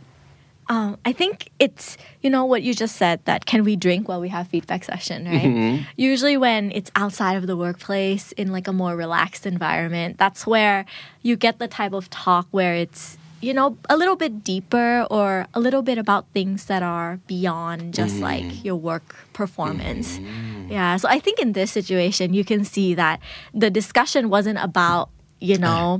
um, whether she's hitting the targets or anything like that คือ It's เริ่มต้นก็ about- ตูมตูมเรื่องงานเลยไม่ใช่อย่างนั้นไม่ใช่เหมือนกับเหมือนกับจริงๆเกรซเนี่ยก็อยากจะเข้าเรื่องเลยว่าอ๋อนี่จะเป็นการ evaluate ต่างๆ หรือเปล่า แต่บอสก็ยังไม่ยอมเข้าเรื่องชวนคุยไปก่อนนะครับไม่ว่าจะเป็นเรื่องแบบเออได้ข่าวว่าไปเที่ยวจีนมานี่เป็นยังไงบ้างนะครับแล้วพอชวนคุยสักพักหนึ่งเรื่องที่มันเป็น personal ก็จะค่อยๆ หลุดออกมานะครับ and and that might be like the whole point of this he tries to get personal Yeah. because he well i think um he sees something that uh well talking exclusively about the performance might not work for grace Yeah. but he needs to go like from the other angle right? I think a lot of times, like your work performance is related to your life outside of work. You know, if you have other stressors in your life, those are also things that will affect your performance. Mm. So I think the boss is like very, um, I guess, like perceptive yeah. that maybe something else is going on mm-hmm. outside of work that we need to talk about. And you can tell from um, Grace's voice when he, when she talks about her fiance or yeah. something like that. Oh. มันมีความกังวลอยู่ในนั้น เขาก็เลยถามต่อเลยว่า are you excited and yeah when you see like more nervous อ่าฮะ Something's going on. นั่นแหละ ต้องรีบตามเรื่องนี้เลยว่าเอ๊ะกังวลเรื่องอะไรอยู่ So then Grace says, Can I tell you something? I mean, off the record. อ่าฮะ Off the record แปลว่าอะไรคะพี่บิ๊กมาจากอะไรเนี่ย อาจจะแบบไม่ไม่ได้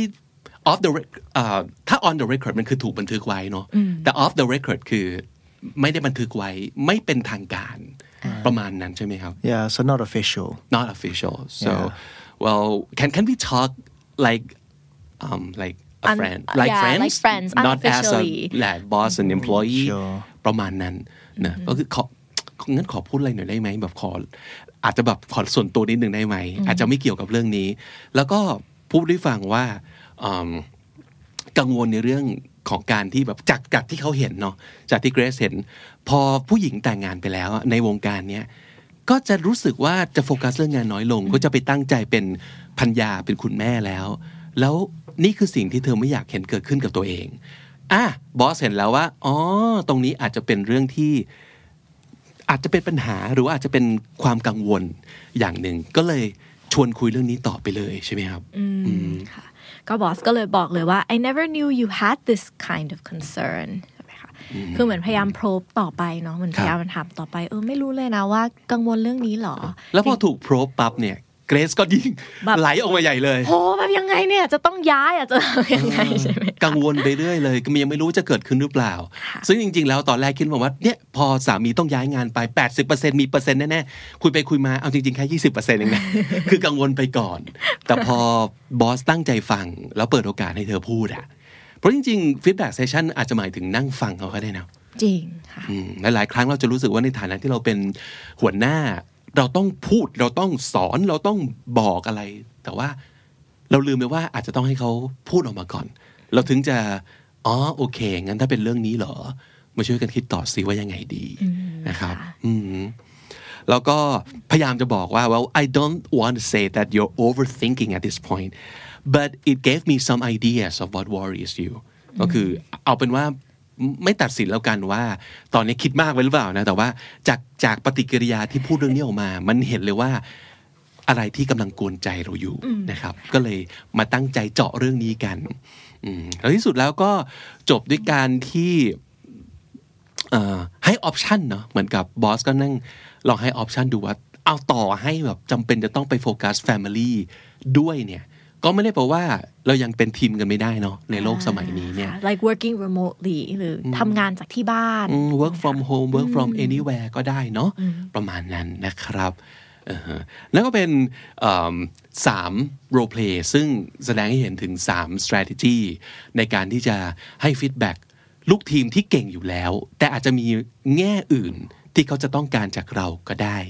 นะครับ so any last last thoughts about um, giving feedback to the star employee maybe key takeaways are is obviously uh, as we, we mentioned in the beginning. Um, so try and find something that um, that they're not expecting to hear, um, and obviously um, focus on their strengths and and. Um, helping them to s- to see how they can uh, progress or become better at what they do. Yes. So yeah, that's what I would say. For me, a key takeaway is everybody needs feedback. Um, star employees need feedback too because that's what keeps them, you know, in a company. They want to be somewhere where they feel like they're being heard, where people care about them beyond work, um, and also where they feel like they can progress. right feedback is basically communication Yeah. and that's always important that's always key มันเป็นเรื่องความสัมพันธ์ของมนุษย์เนี่ยเนาะ feedback ก็ถ้าจะมองให้ง่ายที่สุดคือการคุยกันนั่นแหละนะครับ แต่ทีนี้แต่ละคนมันเป็น skill ที่หัวหน้าสามารถแบบพัฒนาได้นะให้กับตัวเองว่าแต่ละคนเนี่ยเราจะดูแลเขายังไง ในแง่จิตใจในแง่สิ่งที่เขาต้องการ ช่วยเขามอง at least be uh, like be an ear for them just listen to them and whatever you can help them just just keep probing I think Just keep asking, right? keep asking เออลองลองถามลองฟังเขาเยอะนะครับ แล้วเราก็น่าจะเจอเองแหละว่า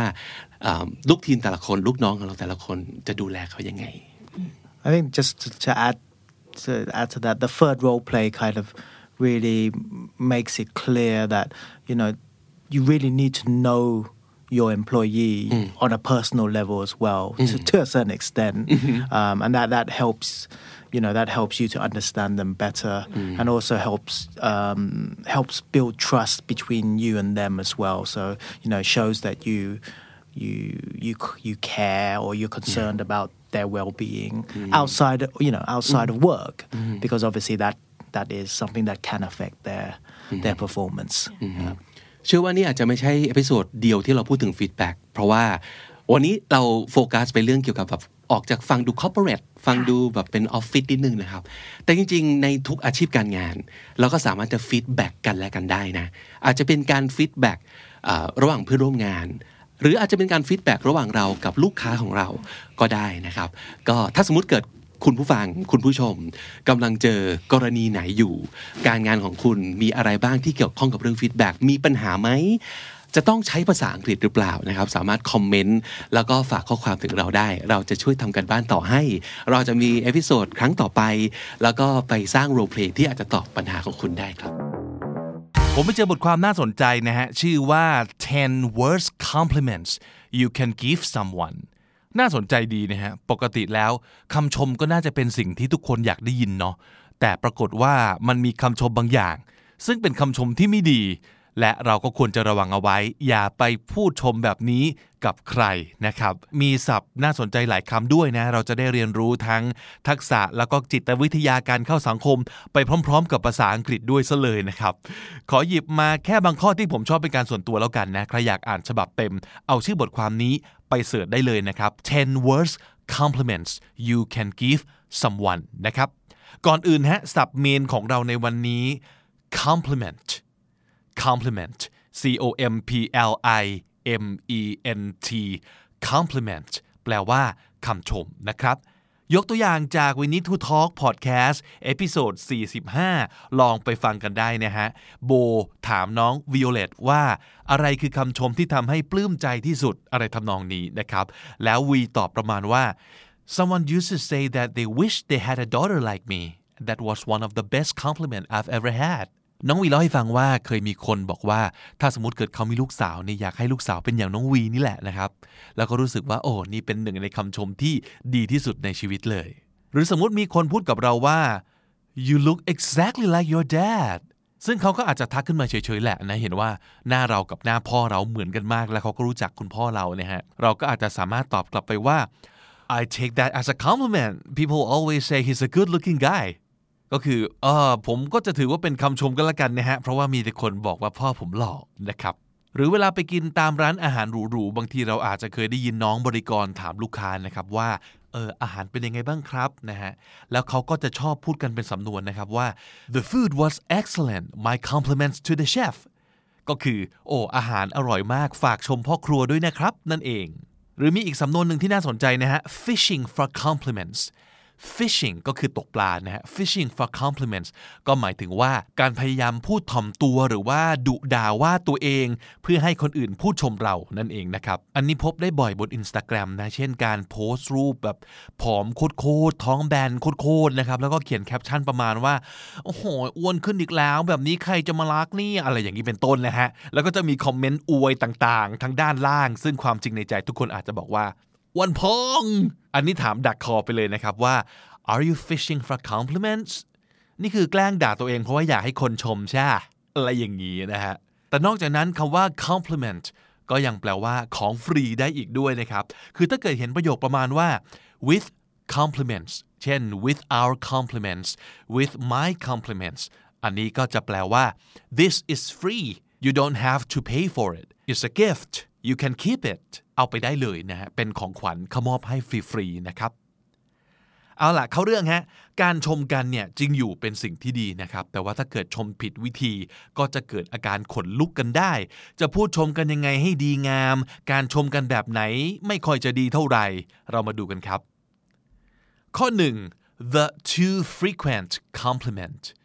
frequent ก็คือบ่อยนะครับ ชมกันนะดี ชมบ่อยๆ ก็ดีนะครับ แต่ว่าบ่อยเกินไป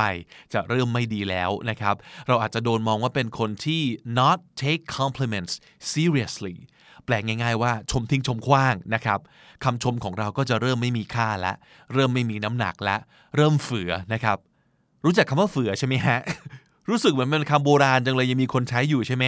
เฝือมันแปลว่าบ่อยๆ ซ้ำๆซากๆ จนทำให้หมดความสำคัญหรือว่าหมดความน่าสนใจนะครับ เพราะว่าคนเราจะให้คุณค่ากับสิ่งที่หายากใช่ไหมหรือว่าเป็นสิ่งที่ไม่ได้มีเยอะถูกไหมฮะ we value what is in short supply คาว่า value เราเคยคุยกันแล้วใน EP 17 แปลว่า ให้คุณค่ากับอะไรบางอย่างนะครับ in short supply ก็แปลว่า มีน้อยนะครับ เพราะฉะนั้นเขาเลยแนะนำว่า give compliments sparingly sparingly นะครับ S P A R I N G sparing เติม L Y sparingly ก็แปลว่า ทีละน้อย หรือว่าใช้สอยอย่างประหยัดนะครับ เพราะฉะนั้นอย่าชมให้บ่อยจนเกินไป เอ่ยปากชมใคร หรือว่าชมอะไรแต่ละทีจะได้มีความขลังและน่าเชื่อถือนะครับ ข้อ 2 the extreme compliment แปลงง่าย ๆ ว่าอวยหนักนะฮะอวยหนักเลยทีเดียว เขาบอกว่ามันก็คือการชมแบบ out of proportion คำว่า out of proportion ก็คือเยอะเวอร์เกินเรื่องเกินเหตุนะครับ เช่น wow you look stunning today แต่เดี๋ยว วันนี้กูยืดยีน แค่นี้ stunning เลยเหรอ stunning คือสวยจนพังงะสวยจนตะลึงอะสวยจนสตันนะฮะสตันก็คือทำให้อึ้งตะลึงงันนะครับ เขาก็เลยแนะนำว่า try to match the intensity of your compliment to how much you genuinely are impressed รู้สึกแค่ไหน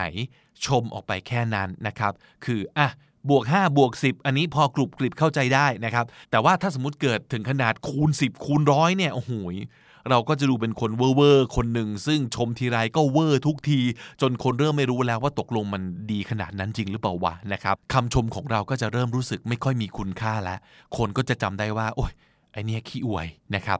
ข้อ 3 the overly familiar compliment familiar ก็คือคุ้นเคย รู้จักมักคุ้นกันเป็นอย่างดีนะครับ ส่วนคำว่า overly ก็คือ เวอร์นั่นเอง รวมแล้วก็คือพูดชมกันเหมือนสนิทเวอร์นะครับนี่ก็เป็นสิ่งที่น่าขนลุกอีกแล้ว คือถ้าไม่สนิทเนี่ยเขาบอกว่า stick with compliments that are not too personal อย่าชมอะไรที่มันดูสนิทหรือว่าถึงเนื้อถึงตัวเป็นส่วนตัวจนเกินไปนะครับ สมมติไปชมผู้ชายหล่อล่ำเสื้อฟิตคนหนึ่งนะครับว่า ooh you must be so ripped under there คือแม่ ภายใต้เสื้อตัวนั้นคงจะกล้ามล่ำเป็นลอนๆน่าดูสินะนะฮะ ripped R I P P E D ripped ก็แปลว่ากล้ามเป็นลอนๆนะฮะหรือว่าการจะไปชมผู้หญิงที่เพิ่งรู้จักกันไม่นานว่า ว้าว you smell so good อันนี้ก็จะมีความครีปปี้มากนะครับครีปปี้ก็แปลว่า หน้าขนลุกขนพองด้วยความแบบหยืยหยืยๆอะมันดูโรคจิตนะฮะแบบมาแอบดมกูเมื่อไหร่วะเนี่ย อะไรอย่างนี้เป็นต้นนะฮะ ราะฉะนั้นถ้าเกิดยังไม่รู้จักมาคุ้นกันดี ก็อย่าไปชมอะไรใครแบบนี้นะฮะ ยกเว้นว่าสถานการณ์มัน make sense เช่นแบบในคลับผับบาร์อะไรอย่างเงี้ย แล้วเราจะจีบเขาอ้าวกก็พูดอย่างนี้ไปก็คงไม่เป็นไรมั้งเพราะว่าอะไร เพราะว่าเขาก็มาให้คนจีบเหมือนกันอย่างนี้เป็นต้นนะครับ ความดีมานสป라이เนาะมันพอดีกันก็ไม่เป็นไร มั้งนะ ลองดูลองดูข้อ 4 the compliment with an ulterior motive ไอ้คำเนี้ยเอาจริง ๆ ผมออกเสียงไม่ค่อยถูกเลยอะลองไปฟังเขาพูดกันไหม ulterior, อันนี้กดฟังจาก dictionary ของ Cambridge นะฮะ อีกทีนึง ulterior, ulterior ulterior U L T E R I O R ulterior แปลว่า hidden หรือแปลว่า secret นะครับ คือแอบแฝงนั่นเองนะฮะ ส่วนคำว่า motive แปลว่า แรงจูงใจนะครับ ulterior motive ก็แปลว่า a secret purpose or reason for doing something นะครับ เพราะฉะนั้นอันนี้เรากำลังพูดถึงการชมประเภทหวังผลนะครับ giving compliments in the hopes of getting something in return เช่น พอชมปุ๊บ 3 วินาทีให้หลังมึงยืมตังปั๊บเลยอะไรอย่างนี้เป็นต้นนะครับ Wow you look so pretty today by the way can I borrow some money ผิดนะฮะ เจตนาก็ไม่ได้ ทักษะก็ไม่ได้ทามมิ่งมึงก็ไม่ได้อีกนะครับ อย่าครับ อย่าชมคนเพราะหวังผลเด็ดขาดไม่ดีฮะ เพราะว่าอีกหน่อยพอเราเปิดปากชมปั๊บเพื่อนหนีเลยนะครับ เพื่อนเดินหนีทันที เพราะว่ารู้ว่าไอ้นี่ต้องมาขออะไรสักอย่าง ข้อ5ฮะ the backhanded compliment the backhanded compliment ก็หมายถึงคำชมที่ฟังดูเหมือนหลอกด่านะครับ ไม่ว่าจะเจตนาหรือไม่เจตนาก็ตามที อันนี้สนุกสนานมากนะ ควรจะว่ากันแบบหนึ่ง episode เต็มๆ ในภายภาคหน้าเลยนะครับ ตัวอย่างก็เป็นต้นว่า wow those glasses make you look a lot smarter แหมใส่แว่นแบบนี้แล้วดูฉลาดขึ้นเยอะเลยเนอะเอ้า อย่างนี้แปลว่าเมื่อก่อนกูหน้าโง่เหรอ หรือว่า you're so cool and so pretty and smart I don't get it how are you still single แม่เธอนี่ทั้งเท่ทั้งสวย ทั้งฉลาดเลย ไม่เข้าใจอะทำไมยังไม่มีผัวฮะเอ้าอีนี่ ด่ากูนี่ ตอนแรกนึกว่าชมนะครับ ลงท้ายทำไมดูเหมือนด่าๆชอบกลไม่ดีนะฮะ ไม่ดี ถึงจะสนุกดีก็เถอะนะ แต่ว่าเวลาถ้าเกิดเราเป็นคนโดนนะเราก็คงไม่ชอบใช่ไหมอืมเนอะต่อไปข้อ 6 นะฮะ the desperate compliment คำว่า desperate แปลว่า needing or wanting something very very much คืออยากได้มากๆนะครับ อยากให้คนชอบมากๆ ก็เลยไปชมเขาบ่อยๆ อย่างเงี้ยนะฮะ คือคน desperate ก็จะทำทุกอย่าง โดยไม่สนใจว่าตัวเองจะดูน่าสมเพชไปไหม จะดูจนตรอกไปไหมนะฮะ เพราะว่านี่ก็แบบอยู่ในท่าคุกเข่าหลังชนกำแพงละนะฮะ คือจริง ๆ คนเรามันมีวิธีอื่นๆ อีกมากมายนะ ที่จะทำให้คนอื่นเขายอมรับแล้วก็ชอบเราจริงๆโดยเหตุผลที่เข้าท่ามากกว่าการที่แหมชอบไอ้คนนี้จังเลยมันชมเราบ่อยดีนะครับ ถ้าเกิดนั่นเป็นเหตุผลเดียวที่คนจะชอบคุณ ไม่โอเคนะ วันนี้เราได้สับไปทั้งหมด 13 คำและสำนวนมาทวนกันอีกรอบ แล้วก็ออกเสียงตามไปด้วยนะครับ My compliments to the chef. My compliments to the chef ฝากชมพ่อครัวด้วยนะครับ อาหารอร่อยมาก ๆ เลย Fishing for compliments. fishing for compliments ทำเป็นถ่อมตัวหรือว่าด่าว่าตัวเองเพื่อให้คนอื่นชม With our compliments. with our compliments เราขอมอบสิ่งนี้ให้กับคุณฟรี ๆ ไปเลย sparingly, sparingly ทีละน้อยใช้สอยอย่างประหยัด stunning, stunning สวยจนตะลึง overly, overly มากเกินไป familiar, familiar รู้จักคุ้นเคย Ripped. ripped ล่ำกล้ามเป็นหล่อน creepy, ๆ creepy หน้าขนลุก ulterior, ulterior ซ่อนเร้นแอบแฝง motive, motive แรงจูงใจ Backhanded compliments. backhanded compliments คำชมที่เหมือนหลอกด่า desperate, desperate จนตรอก และถ้าติดตามฟังคำนี้ดีพอดแคสต์มาตั้งแต่ episode แรก มาถึงวันนี้คุณจะได้สะสมศัพท์ไปแล้วทั้งหมด รวม 273 คำและสำนวนครับ ติดตามคำนี้ดีพอดแคสต์ได้ทุกวันจันทร์ถึงศุกร์ที่นี่ The Standard Podcast ถ้าชอบก็ฝากแชร์ ฝาก subscribe ฝากกดไลค์ฝากกดถูกใจฝากกด 5 ดาวด้วยนะครับ แล้วก็ใน episode นี้มีคำไหนสำนวนไหนโดนใจคุณเป็นพิเศษ คอมเมนต์ไว้ได้เลยครับ ใครอยากดูตัวสะกดว่าแต่ละคำเขียนยังไง ให้เข้าไปฟังรายการใน YouTube Channel ของ The Standard ก่อนจะกด play ให้กดปุ่ม CC เปิดซับอ่านสับกันได้เลยครับ ใครใช้ Spotify เสิร์ชฟังคำนี้ดีได้เลยเช่นเดียวกันนะฮะ แล้วก็ฝากกด follow ไว้ด้วยนะครับ ผมบิ๊กบุญวันนี้ไปแล้วนะครับ อย่าลืมเข้ามาสะสมศัพท์กันทุกวันวันละนิด ภาษาอังกฤษจะได้แข็งแรง สวัสดีครับ The Standard Podcast. Eye opening for your ears. คำนี้ดีช่วงนี้เชิญ guest เก่งมากเลยทีเดียวนะครับ กลัวคนฟังเบื่อฮะเอาจริง เราอยู่กันมาแบบ เศษหนึ่งส่วนสี่ของ 1,000 episode แล้วเนาะมันก็ต้องให้ได้ยินเสียงคนอื่นบ้างแหละนะครับเกสของเราในวันนี้ชื่อคุณอิมนะครับ เป็นหนึ่งในทีมงาน Glow Story ซึ่งเป็นบริษัทที่ดูแลและทำธุรกิจเกี่ยวกับ storytelling นะครับซึ่งทีมโกลก็มาเป็นส่วนหนึ่งของโชว์ที่ The Standard กำลังทำอยู่ ซึ่งก็คือ Super Productive Show ของคุณรวิทย์หานอุตสาหะนั่นเองนะครับ วันนี้ผมอยากชวนคุยเรื่อง feedback นะครับ สิ่งนี้มันสำคัญมากเลยนะ คือถ้าเกิดเราทำทำทำทำกันไป แล้วไม่มีการ feedback กันเลยเนี่ย มันพังได้นะ คือต่อให้ passionate กับมันแค่ไหน ไม่ช่วยนะครับ ความรักความหลงไหลในสิ่งที่ทำกับทำเป็นและทำได้ดีเนี่ย มันคนละเรื่องกันเลย แล้วก็หลายอย่างครับ เราทำคนเดียวไม่ได้เนาะเออ แล้วพอมาทำงานร่วมกันหลาย ๆ คนเนี่ย มันต้องฟังกันครับ แล้วเรื่องนี้มันยากตรงที่มันอ่อนไหวอะมันเซนซิทีฟนะครับ คือฟังคนฟังก็ยาก เพราะว่า บางทีมันทำใจลำบากนะ กับการให้คนอื่นมานั่ง แล้วก็แจกแจงว่า เรามีข้อบกพร่องต้องปรับปรุงตรงไหนบ้าง ฝั่งพูดก็ยาก ไม่รู้จะพูดยังไง เพราะว่าไม่บอกก็ไม่ได้อะมันต้องพูดเพราะว่าเราเห็นปัญหาอยู่ แต่จะพูดยังไงดีวะเพราะกลัวเขาโกรธนะฮะแล้วความสนิทบางทีไม่ได้ช่วยนะ เพราะของอย่างเงี้ยไม่สนิทก็พูดยาก สนิทก็พูดยากนะครับแต่มันยากคนละอย่างเท่านั้นเอง แล้วอีกอันหนึ่งคือ ถ้าเราเป็นผู้น้อยนะครับเป็นจูเนียเราจะ feedback คนที่เป็น senior ยังไง เราจะคอมเมนต์คนที่เป็นผู้ใหญ่กว่าได้ไหม เราต้องพูดยังไงนะครับทั้งหมดนี้ไม่ใช่เรื่องง่ายเลยสักนิดเดียว เชื่อว่าหลายคนคงมีประสบการณ์มาแล้วนะครับแต่มันมี framework บางอย่าง ซึ่ง framework มันก็คือระบบหรือว่ากรอบความคิดบางอย่าง ที่เอามาใช้เป็นเครื่องมือในการช่วย feedback ได้นะครับ แล้ว framework ที่ว่านี้ผมก็ได้เรียนรู้มาจากการทำงานร่วมกับทีม Glow นี่แหละครับ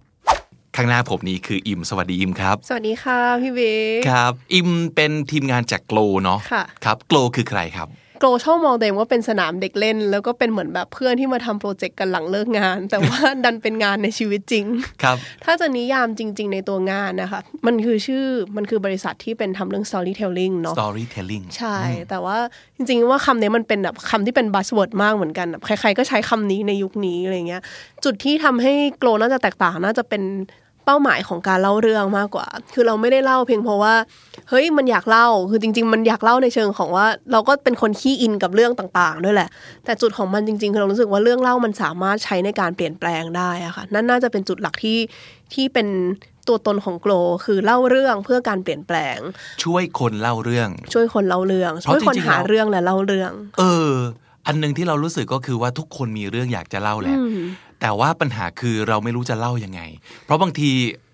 เราสมมติพี่อยากจะเล่าเรื่องชีวิตพี่เนี่ย พี่ต้องเล่าตั้งแต่พี่เกิดเลยปะวะนึกออกปะหรือว่าเล่ามาจนถึงเมื่อไหร่เริ่มควรจะเริ่มตรงไหนควรจะเน้นยังไงค่ะบางทีสิ่งที่เรารู้ดีที่สุดอยู่แล้วคือตัวเราเนี่ย กลายเป็นสิ่งที่เรายากมาก แล้วพี่ว่านี่เท่าที่สังเกตนะครับ นี่คือสิ่งที่โกลสามารถช่วยคนอื่นได้หวังว่าค่ะปัญหาส่วนใหญ่ของคนที่ มีปัญหากับการเล่าเรื่องคืออะไรครับอิมว่าเมื่อกี้ที่พี่บิ๊กพูดมาคือเรื่องนั้นเลยค่ะ คือเวลาเราเป็นเจ้าของเรื่องของมันอะเรามักจะมองไม่ค่อยเห็นค่าของมัน เรามักจะเห็นว่าเฮ้ยเรื่องนั้นที่มันผ่านมาแล้วมันมีค่าอะไรในการเล่าอะไรเงี้ย แต่เวลาเราฟังเรื่องของคนอื่นเรามักจะมีความตาลุกว้าวว่าเฮ้ยเขาผ่านเรื่องนั้นมาอย่างนั้นเลยเหรอทั้งที่คนเล่าเองเขาไม่รู้สึกด้วยซ้ำว่าเอ้า อันนี้มันมันน่าสนใจเหรอ อิมว่านั่นคือปัญหาแรกอะค่ะ คือไม่ได้เชื่อในเรื่องเล่าของตัวเอง ฉะนั้นอิมว่ามันคงมันช่วยในการที่มีโกรหรือมีใครก็ตามที่มานั่งฟังเขาเล่าอะค่ะ แล้วก็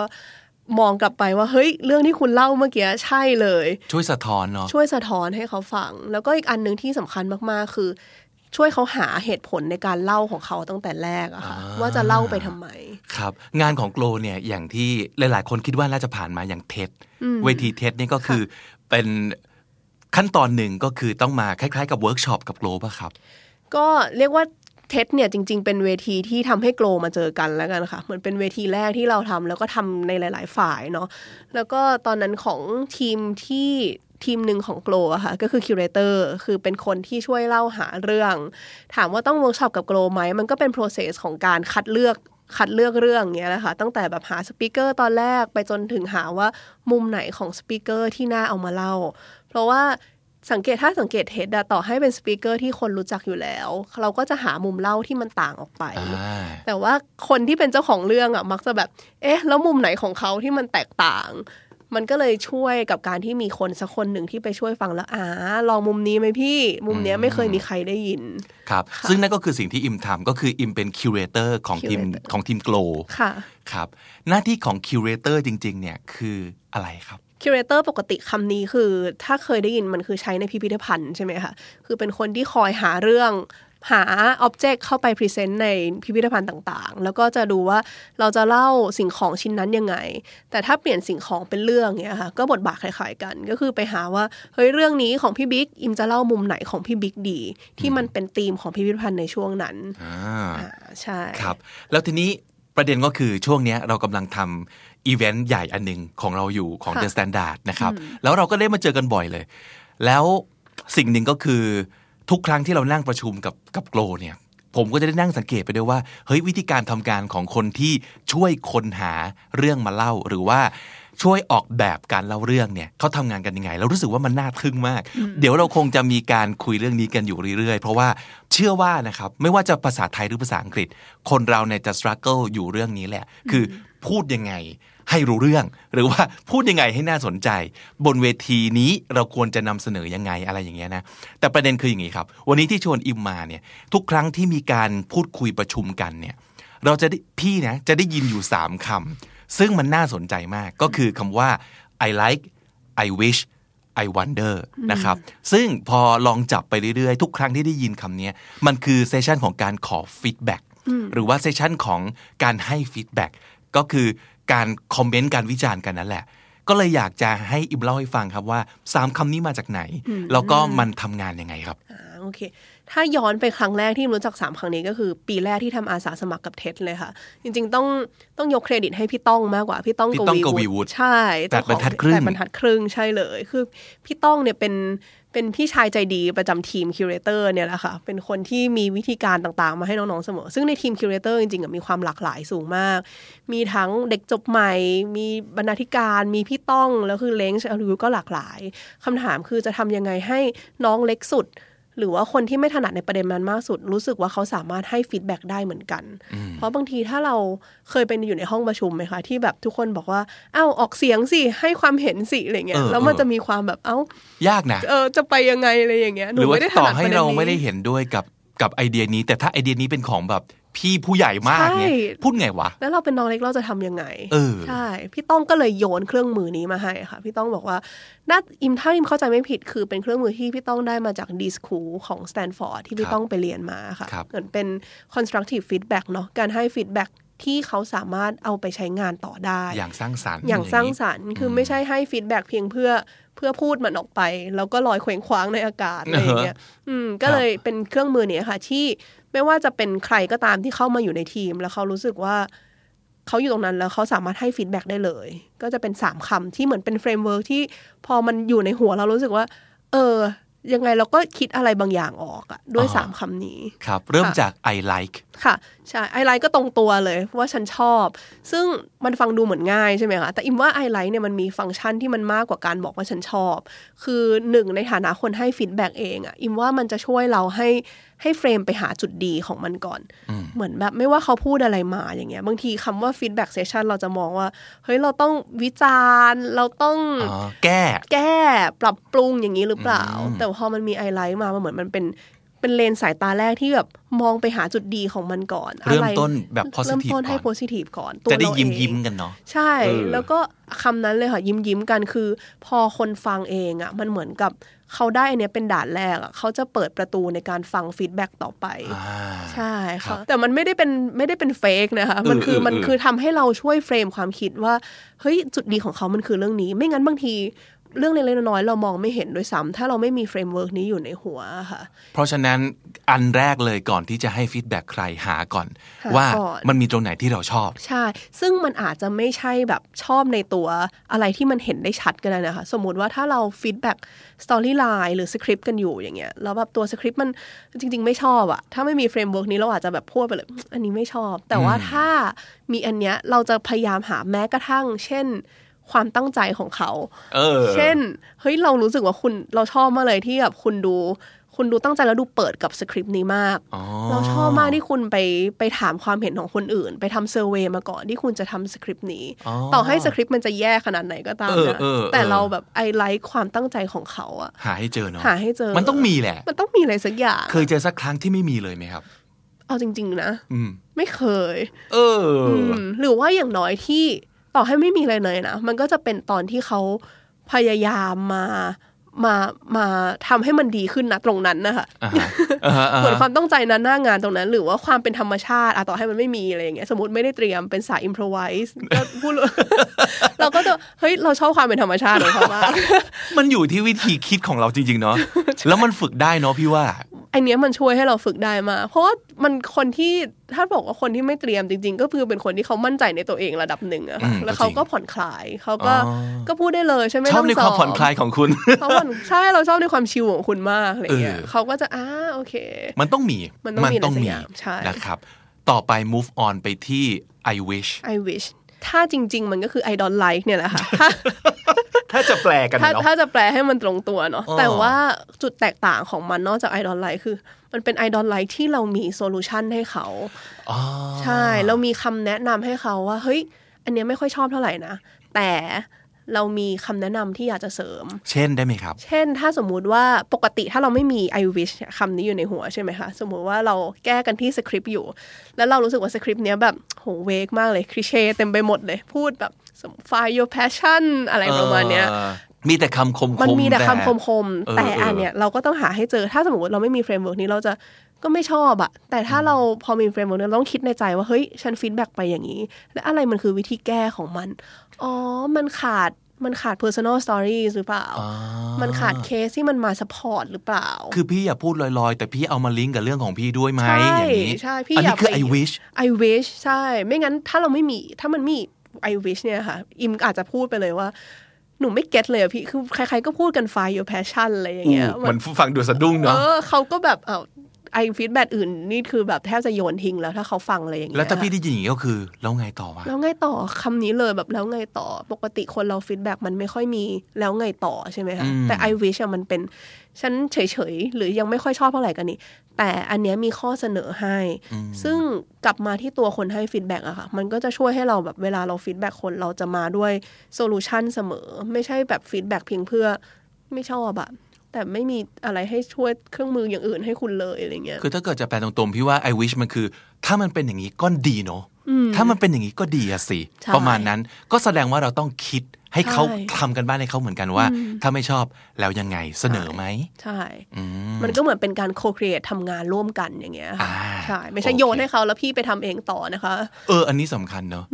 เราต้องนึกให้ออกว่าเรากำลังทำงานด้วยกัน ไม่ใช่ว่าใช่เรามานั่งตรวจกันบ้านเขาอย่างถูกเดียวต้องแล้วโดยเฉพาะเวลาเราทำงานอย่างเงี้ยค่ะ เรา ทีมโกลก็อายุน้อยกันเยอะเนาะ ฉะนั้นเวลาทำงานกับผู้ใหญ่เยอะมากทำยังไงให้เขารู้สึกว่า เฮ้ยเด็กนี่มันไม่ได้มาแบบตัดสินงานเขาอะค่ะ มันคือการการทำยังไงให้เขารู้สึกว่าหนูมาช่วยพี่นะคะอ่าใช่เรามี solution นะ เรามี solutionชันซึ่งเออพี่จะใช้ไม่ใช้หนูไม่รู้นะคะ แต่หนู wishว่าอ่าพี่จะลองฟังอันนี้ดูอืมเออดีเนาะเมื่อกี้ก็เป็นการพยายามทำให้ตัวเองมองหาข้อดี ส่วนอันนี้ก็พยายามบอกให้ตัวเองมองหา solutionแล้ว I wonder ล่ะครับ I wonder ก็จริง ๆ ก็ตรงตัวของมันเนี่ยแหละค่ะ มันคือคำถาม แต่ว่ามันคือสงสัยเนาะมันคือสงสัยใช่ แต่ว่าถ้าถ้าในฟังก์ชันนี้ว่ามันแยกได้เป็นสองฟังก์ชันค่ะ มันจะเป็นอันแรกคือ ก็ตรงตัวว่าสงสัยแล้วเราต้องการ คำอธิบายเพิ่มเติม ต้องการให้เขา clarify ในบางจุดที่มันยังไม่ค่อยเคลียร์เท่าไหร่ เช่นเราสงสัยไม่แน่ใจว่า part นี้เขาหมายความว่าอย่างนี้หรือเปล่าอ่า เหมือนเราแบบทวนแล้วให้เขาทวนตัวเองด้วยค่ะว่าเฮ้ย part นี้พี่พูดถึงสิ่งนี้จริง ๆ ใช่ไหมหรือหนูแค่ตีความของหนูไปเอง เราเข้าใจถูกไหมเนี่ย หนูเข้าใจถูกหรือเปล่าคะอ๋อใช่ครับครับหรือว่าฟังก์ชันที่สองอิมว่ามันคือ sense ของ what if อย่างเงี้ยค่ะอ๋อใช่ มันคือแบบเปิดความเป็นไปได้ใหม่ ๆ มันจะตรงกันข้ามกับ I wish มันจะเป็นแก้ปัญหาใช่ไหมคะครับครับแต่อันนี้เหมือนบางทีเรามีแบบหลอดไฟปิ๊งขึ้นมาในหัวเราแล้วแบบอ่าเฮ้ยแล้วถ้ามันเป็นอย่างเงี้ยเราก็จะแบบอะลองลองโยนอย่างนี้ไปได้ไหม ซึ่งส่วนใหญ่มันจะเป็น crazy idea ใช่ค่ะ มันจะเป็นแบบเออเออไอเดียบ้าๆ อะไรอย่างเงี้ยเออแต่ลองโยนไปก่อน ถ้าเกิดภาษาไทยอาจจะแบบว่า เฮ้ย สมมติ สมมติใช่ถ้าเกิดอย่างนี้ล่ะ ใช่ ประมาณสตินั้นถ้เนอะกิดอย่างนี้ใช่ สมมติว่าพูดเรื่อง productive กันอยู่แต่เราไปพูดแบบความขี้เกียจเลยได้ไหมอะไรเงี้ยอ่าพูดเรื่องความรักแต่เราไปพูดยังไงให้ความเกลียดมันมาขยายความรักได้ไหมอะไรอย่างเงี้ I ยค่ะ wonder ก็ I คือ wonder เออสงสัยจังว่าถ้าสิ่งนี้เกิดขึ้นมันจะเป็นยังไงนะ อืม ใช่โอ้ I like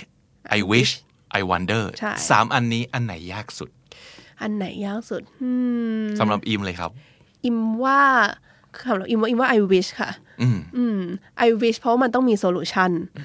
ซึ่งมันจะฝึกเรา คือถ้าบอกว่า I don't like เฉยๆอิมว่าไม่มีใครมีปัญหาข้อนี้อิมว่าครับทุกคนแบบมันต้องเป็นมนุษย์น่าจะมีความขี้รำคาญหรือว่า หาหา flaw ได้หา flaw มันหาง่าย แต่หาวิธีการแก้มันหาไม่ง่าย เท่าหาปัญหาอืมใช่ไหมคะก็เลยรู้สึกว่า มันมันมันท้าทายดีกว่า มันคงไม่ได้ยากเท่าไหร่มันท้าทายที่แบบเราจะทำยังไงที่เราพูดสิ่งนี้ไป แล้วเรามีวิธีทางแก้ให้เขา ให้เขารู้สึกว่าเขา เพราะว่าบางทีคนได้รับ feedback แรงคนได้รับ feedback ที่คนไม่ชอบอย่างเงี้ยค่ะ โดยเฉพาะถ้าเขาเชื่อในเรามากว่าเฮ้ยเรากำลังดูสคริปต์ให้เขาอยู่ เรากำลังหาเรื่องให้เขาอยู่ แล้วเราบอกไปว่า แต่หนูไม่ชอบเรื่องพี่อะเขาจะฝ่อเลยนะ มันไปตัดสินตัวตนเขาเลยอย่างเงี้ยค่ะ ฉะนั้นเราจะทำยังไงให้ให้เขาไม่ฝ่อแต่เขารู้สึกว่าเขากำลังได้รับการ เกลาอยู่ได้รับการถูดูแลอุ้มด้วยเนอะกำลังถูกดูแล และทำงานร่วมกันอยู่อืมอิมว่าเนี่ยคือความท้าทายค่ะ ตั้งแต่มีเครื่องมือนี้ คิดว่ามันเปลี่ยนวิธีการทำงานของเราไปมากน้อยแค่ไหนครับโหจริง ๆ อิมอะอิมเปลี่ยนเยอะนะ เป็นหนึ่งในเครื่องมือที่อิมแบบขอบคุณที่สุดในการเข้าร่วมอาสากับเท็ดนอกจากหลาย ๆ สิ่งที่น่าขอบคุณในงานนั้นนะนะคะเพราะว่าอย่างที่บอกเลยว่ามัน มันทำให้ยังไงเราก็ต้องคิดออก ไม่ว่าในในสถานการณ์ไหนก็ตาม โดยเฉพาะถ้าถ้าตอนนี้ที่เราต้องไปทำงานกับแบบคนหลาย ๆ รุ่นอย่างเงี้ยค่ะอิมว่าเครื่องมือเนี้ยจะทำให้ทุกคนอยู่ในเขาเรียกว่าอะไรระนาบเดียวกัน มันจะลดความเป็นหัวหน้า ความเป็นพี่ ความเป็นบอส ความเป็นเจ้านาย ความเป็นลูกค้า เพราะว่าทุกคนมีเครื่องมือเดียวกัน คุณสามารถใช้เครื่องมือนี้ได้คุณมีไพ่เนี่ยเท่ากัน อิมว่ามันมันทำให้ทุกคนเท่ากันในห้องประชุมนั้นในพื้นที่นั้นแห่งการพูดคุยอะค่ะแล้วมันก็อีกอย่างที่ส่งส่งผลมากอิมว่ามันเรื่องนั้นเลยแบบ mindset วิธีการมองเหมือนเหมือนมีแว่นสายตาใหม่ สักอันหนึ่งเหมือนแบบ อันแรกเป็นแว่นสีชาที่เป็นสีชมพูแล้วกัน I like เอออะไรอย่างเงี้ยเออเห็นอะไรก็พอใส่อันนี้ปุ๊บแล้วโอเค มองอะไรให้มันสว่างหน่อย พอ I wish ก็จะเป็นสีอะไรดีอะสีฟ้า blue แต่ว่ามีการแก้ปัญหาใช่แล้วก็เป็น I wonder ก็อาจจะแบบสีเหลือง สีรุ้งเลยสีเหลืองเป็นหลอดไฟปิ้งปังตลอดเวลาอะไรอย่างเงี้ยค่ะอ๋อโอเคใช่มันเป็นครับเปลี่ยน mindset อิมว่านะเคยมีครั้งไหนไหมที่เครื่องมือนี้ไม่ workอิมว่ามันคือเรื่องของ framework เลยค่ะจริง ๆ มันมีคนในทีมของโกลเนี่ยนะคะจะไม่ค่อยเชื่อในเรื่อง framework เท่าไหร่อ๋อเหรอฮะเพราะว่าจะ คือเขาบอกว่าบางที framework เนี่ยมันจะดูเหมือนเป็นเป็นกฎใช่ไหมคะคำว่า framework คุยคุณต้องใช้อย่างเงี้ย แต่อันนี้คือใจความสำคัญของมัน คือมันไม่ใช่ว่าคุณใช้ framework คุณต้องใช้หนึ่งสองสามสี่อืมคนเราบางทีมองว่าเฮ้ยมี I like I wish I wonder แล้วก็จะต้องแบบ I like I wish I wonder ตามกฎระเบียบของมันตลอดไป แต่มันคือการดึงขึ้นมาในสถานการณ์ที่มันแตกต่างกัน มันไม่ได้แปลว่าทุกครั้งที่คุณใช้ คุณจะต้องไป I like I wish I wonder แล้วมันเรียงจะตามนี้นะใช่หรือบางทีเขาจับได้แล้วมันมีความไม่ฮิวแมนเท่าไหร่ค่ะอ่าความเป็นมนุษย์มันจะเริ่มหายไปแบบอะเออจริงเออบางบอกเอ๊ะ I like เราเคยได้ยินมาก่อนนะอ่าใช่วิธีนี้เราใช่เรากำลังใช้วิธีนี้กับเราอยู่เหรอ มันกลายไปเหมือนกับว่าเราใช้ I like เพียงเพื่อต้องการต้องการไลค์จากเขาอะไรอย่างเงี้ย แต่ไม่ได้รู้สึกกับมันจริง ๆ ครับ ไม่ ได้ไม่รู้ว่ามันเป็น sense ของมันไม่ work หรือเปล่า แต่ว่าเป็นเป็นสิ่งที่แบบ remark ไว้แล้วกันว่ามันไม่ได้ใช้เพียงเพื่อให้มันเป็นกลยุทธ์หรืออะไร แต่ว่าถือว่าให้มันเป็นตัวช่วยมากกว่า อยู่ที่การเอาไปใช้ของแต่ละคการนเนาะการเอาไปใช้ คือเท่าที่พี่จับได้ก็คือ ถ้าเกิดเรา get ค่ะ ว่าเราใช้ framework นี้เพื่ออะไร เราอาจจะไม่ได้ต้องท่าร่างนี้ใช่แต่ว่าเฮ้ยหยิบขึ้นมาเมื่ออย่างที่อิมบอกเลยครับ เมื่อรู้สึกว่าเฮ้ยเราต้องการ ใช่เมื่อเราต้อง ซึ่งจริง ๆ ใช้ไปเรื่อยๆอะพี่บิ๊กมันจะกลายเป็นส่วนหนึ่งของเราโดยอัตโนมัตินะ เราไม่มานั่งคิดว่าเฮ้ยช่วงเนี้ยหนูอยากให้พี่แบบเชื่อหนูอะหนูก็เลยไลค์พี่ไปนิดนึงก่อนละกันอะไรเงี้ยแต่มันมันเราเริ่มจะมองในสิ่งนั้นไปเรื่อยๆ โดยอัตโนมัติเองแล้วเราก็เออ เราชอบจุดนี้ก็พูดไปเลยแบบชอบจุดนี้ต รงนี้แบบติดนิดนึง แล้วก็คิดหาปัญหาเลย คือมันจะแบบเริ่มเปลี่ยนเราไปโดยอัตโนมัติ ไม่ได้มองหาปัญหา แต่เรามองหาปัญหาปุ๊บหัวเราแบบคิดหาวิธีการแก้ทันทีอย่างเงี้ยค่ะสรุปสับของวันนี้นะครับ เรามาทบทวนไอเดียและวิธีใช้ของ 3คำนี้อีกทีหนึ่งครับ อันแรกเลย I like สมมุติถ้าเกิดตัวเนื้องานเนี่ยเรายังไม่ชอบ เราจะสามารถบอกว่าเราชอบอะไรได้อีกบ้างนะครับ เช่น I like how passionate you are about your work passionate about something นะครับเราสามารถบอกได้ว่า โอ้ชอบ passion ของคุณที่มีต่องานของคุณเหลือเกินนะครับ หรือว่า I like that you've given it a lot of thought it really shows give it a lot of thought ก็คือ ไปครุ่นคิดไปทำการบ้านกับมันเยอะมาก โหชอบมากเลยที่ ฟังดูก็รู้ว่าคุณไปครุ่นคิดกับเรื่องนี้เยอะ ไปทำการบ้านกับเรื่องนี้เยอะมากนะครับ หรือว่านอกจาก I like แล้ว I love ก็ได้นะ ถ้าเกิดชอบมากนะครับ I love how natural you are when you tell your story ชอบมากในตรงที่เวลาคุณเล่าเรื่องของคุณนี่คุณดูเป็นธรรมชาติมาก หรือว่า I really like how you use humor to make serious issues seem more relatable to people ตรงที่ผมชอบมากก็คือ คุณใช้อารมณ์ขันทำให้เรื่องยากๆเนี่ยเข้าถึงง่ายสำหรับคนส่วนใหญ่ อะไรอย่างนี้เป็นต้นนะครับ อย่าลืมว่าถ้าเกิดเราฝึกวิธีคิดหรือว่า mindset ของเราเป็นประจำแล้วอย่างต่อเนื่องนะครับ เราจะสามารถหาสิ่งที่เราชอบ หรือว่าหาข้อดีในทุกเรื่องของทุกคนเจอแน่นอนคำที่สองคือ I wish อันนี้จากที่คุณอิมบอกก็คือยากมากนะครับ เพราะว่าเราต้องฝึกตัวเองครับว่า อย่าเอาแต่ตัดสิน หรืออย่าแค่บอกความรู้สึก แต่นำเสนอทางแก้ให้เขาด้วย นะครับอันนี้เรียกว่าเป็นการรับสมองคนทำงานเลยล่ะเนาะ I wish เนี่ยตามตำราภาษาอังกฤษเนาะหลายๆ คนจะคุ้นเคยว่ามันคือการสมมุติถูกไหมครับ เช่น I wish you were here อยากให้เธออยู่ที่นี่ด้วยจังเลย อันนี้คือเธอไม่ได้อยู่ แต่เราหวังว่าปรารถนาให้เธออยู่นะครับ หรือว่า I wish I were a millionaire อยากเป็นมหาเศรษฐีมีเงินล้านจังเลยนะครับ I wish I were I wish you were อะไรอย่างนี้เป็นต้น การใช้ past tense เป็นการแสดงความหวัง แสดงความปรารถนานะครับ ซึ่งที่จริงวัตถุประสงค์ในใจคืออะไรครับ ความต้องการเลยนี่แหละ ถ้าเกิดสั่งได้อยากสั่งเลยนะ จะได้จบๆนะครับ แต่ประเด็นก็คือไม่มีใครชอบถูกสั่งเนาะอะสมมุติเราทำงานกับดีไซเนอร์รุ่นใหญ่นะครับ แล้วเขาออกแบบมาคือแบบ ไม่ได้ตรงกับ character แบรนด์กูเลยนะครับ ในใจคือแบบ โอ้แก่มาก ลุงป้านะอามากนะครับ แต่แทนที่เราจะบอกว่า I don't like it it's just wrong มันดู attack เขามากๆ แล้วมันไม่ได้เสนอทางแก้อะไรเลยนะครับ เราต้องคิดต่อว่า แล้วเราจะให้เขาแก้ยังไง เช่นสมมติกรณีนี้เนี่ย ถ้าเกิดเรา I like ไปก่อนนะครับ เช่นบอกว่า เฮ้ย เราชอบที่มันดูสง่างาม ดูคลาสสิก I really like how it looks elegant and classy เออ classy ก็ได้ดูมีดูดีมีระดับนะครับ แต่ว่า I wish it also reflected more on our new direction which is to attract younger crowd I wish it also reflected more on our new direction คืออยากให้มันสะท้อนถึงทิศทางใหม่ ที่เราอยากจะมุ่งไปด้วย also ก็คือว่าอยากเพิ่มตรงนี้ไปด้วย ไอ้ที่ทำมา elegant แล้ว classy แล้วเนี่ยเก็บไว้ก็ได้ ไม่ได้บอกให้ทิ้งนะครับ แต่ว่าเพิ่มตรงนี้ไปด้วยได้ไหมนะครับ ซึ่งทิศทางใหม่ของเราก็คืออยากจะให้แบรนด์เราเนี่ยดึงดูดคนรุ่นใหม่มากขึ้น อย่างนี้เป็นต้นนะครับ นั่นคือ I wish ส่วนสุดท้าย I wonder ก็คือพูดได้ 2 กรณีนะครับ อันแรกก็คืออยากจะให้เขาอธิบายเพิ่มเติมให้มันชัดเจนขึ้น คือเราอาจจะยังสงสัย อะไรบางจุดอยู่นะครับ เช่นสมมติบอกว่า I was wondering do you intend for that part to be sarcastic เออช่วยอธิบายเพิ่มเติมหน่อยไม่แน่ใจว่าไอ้ไอ้ท่อนนั้นเนี่ยตั้งใจจะประชดหรือเปล่า อะไรอย่างนี้เป็นต้น หรืออีกกรณีหนึ่งคือลองเสนอ crazy idea ครับ เช่น I was just wondering if we could do something completely different just to surprise the audience ไอ้ที่เสนอมาก็ดีนะ แต่ว่ากำลังสงสัยว่าเราจะลองทำอะไรแบบ ต่างไปอย่างสิ้นเชิงเลยจะได้ไหม เพื่อให้ผู้ชมแปลกใจอะไรอย่างนี้เป็นต้นนะครับ นั่นคือ I like I wish I wonder สามคำนี้ลองเอาไปใช้กันดูนะครับ และถ้าติดตามฟังคำนี้ดีพอดแคสต์มาตั้งแต่ episode แรก มาถึงวันนี้คุณจะได้สะสมศัพท์ไปแล้วทั้งหมดรวม 2,100 กับ 27 คำและสำนวนครับ และนั่นก็คือคำนี้ดีประจำวันนี้นะครับ episode ใหม่ของเราจะ publish ทุกวันจันทร์ถึงศุกร์ที่ thestandard.co ทุกแอปที่คุณใช้ฟังพอดแคสต์ YouTube Spotify และ j o o x นะครับ ผมบิ๊กบุญวันนี้ไปแล้วครับ อย่าลืมเข้ามาสะสมศัพท์กันทุกวันวันละนิด ภาษาอังกฤษจะได้แข็งแรง สวัสดีครับ The Standard Podcast, eye opening for your ears.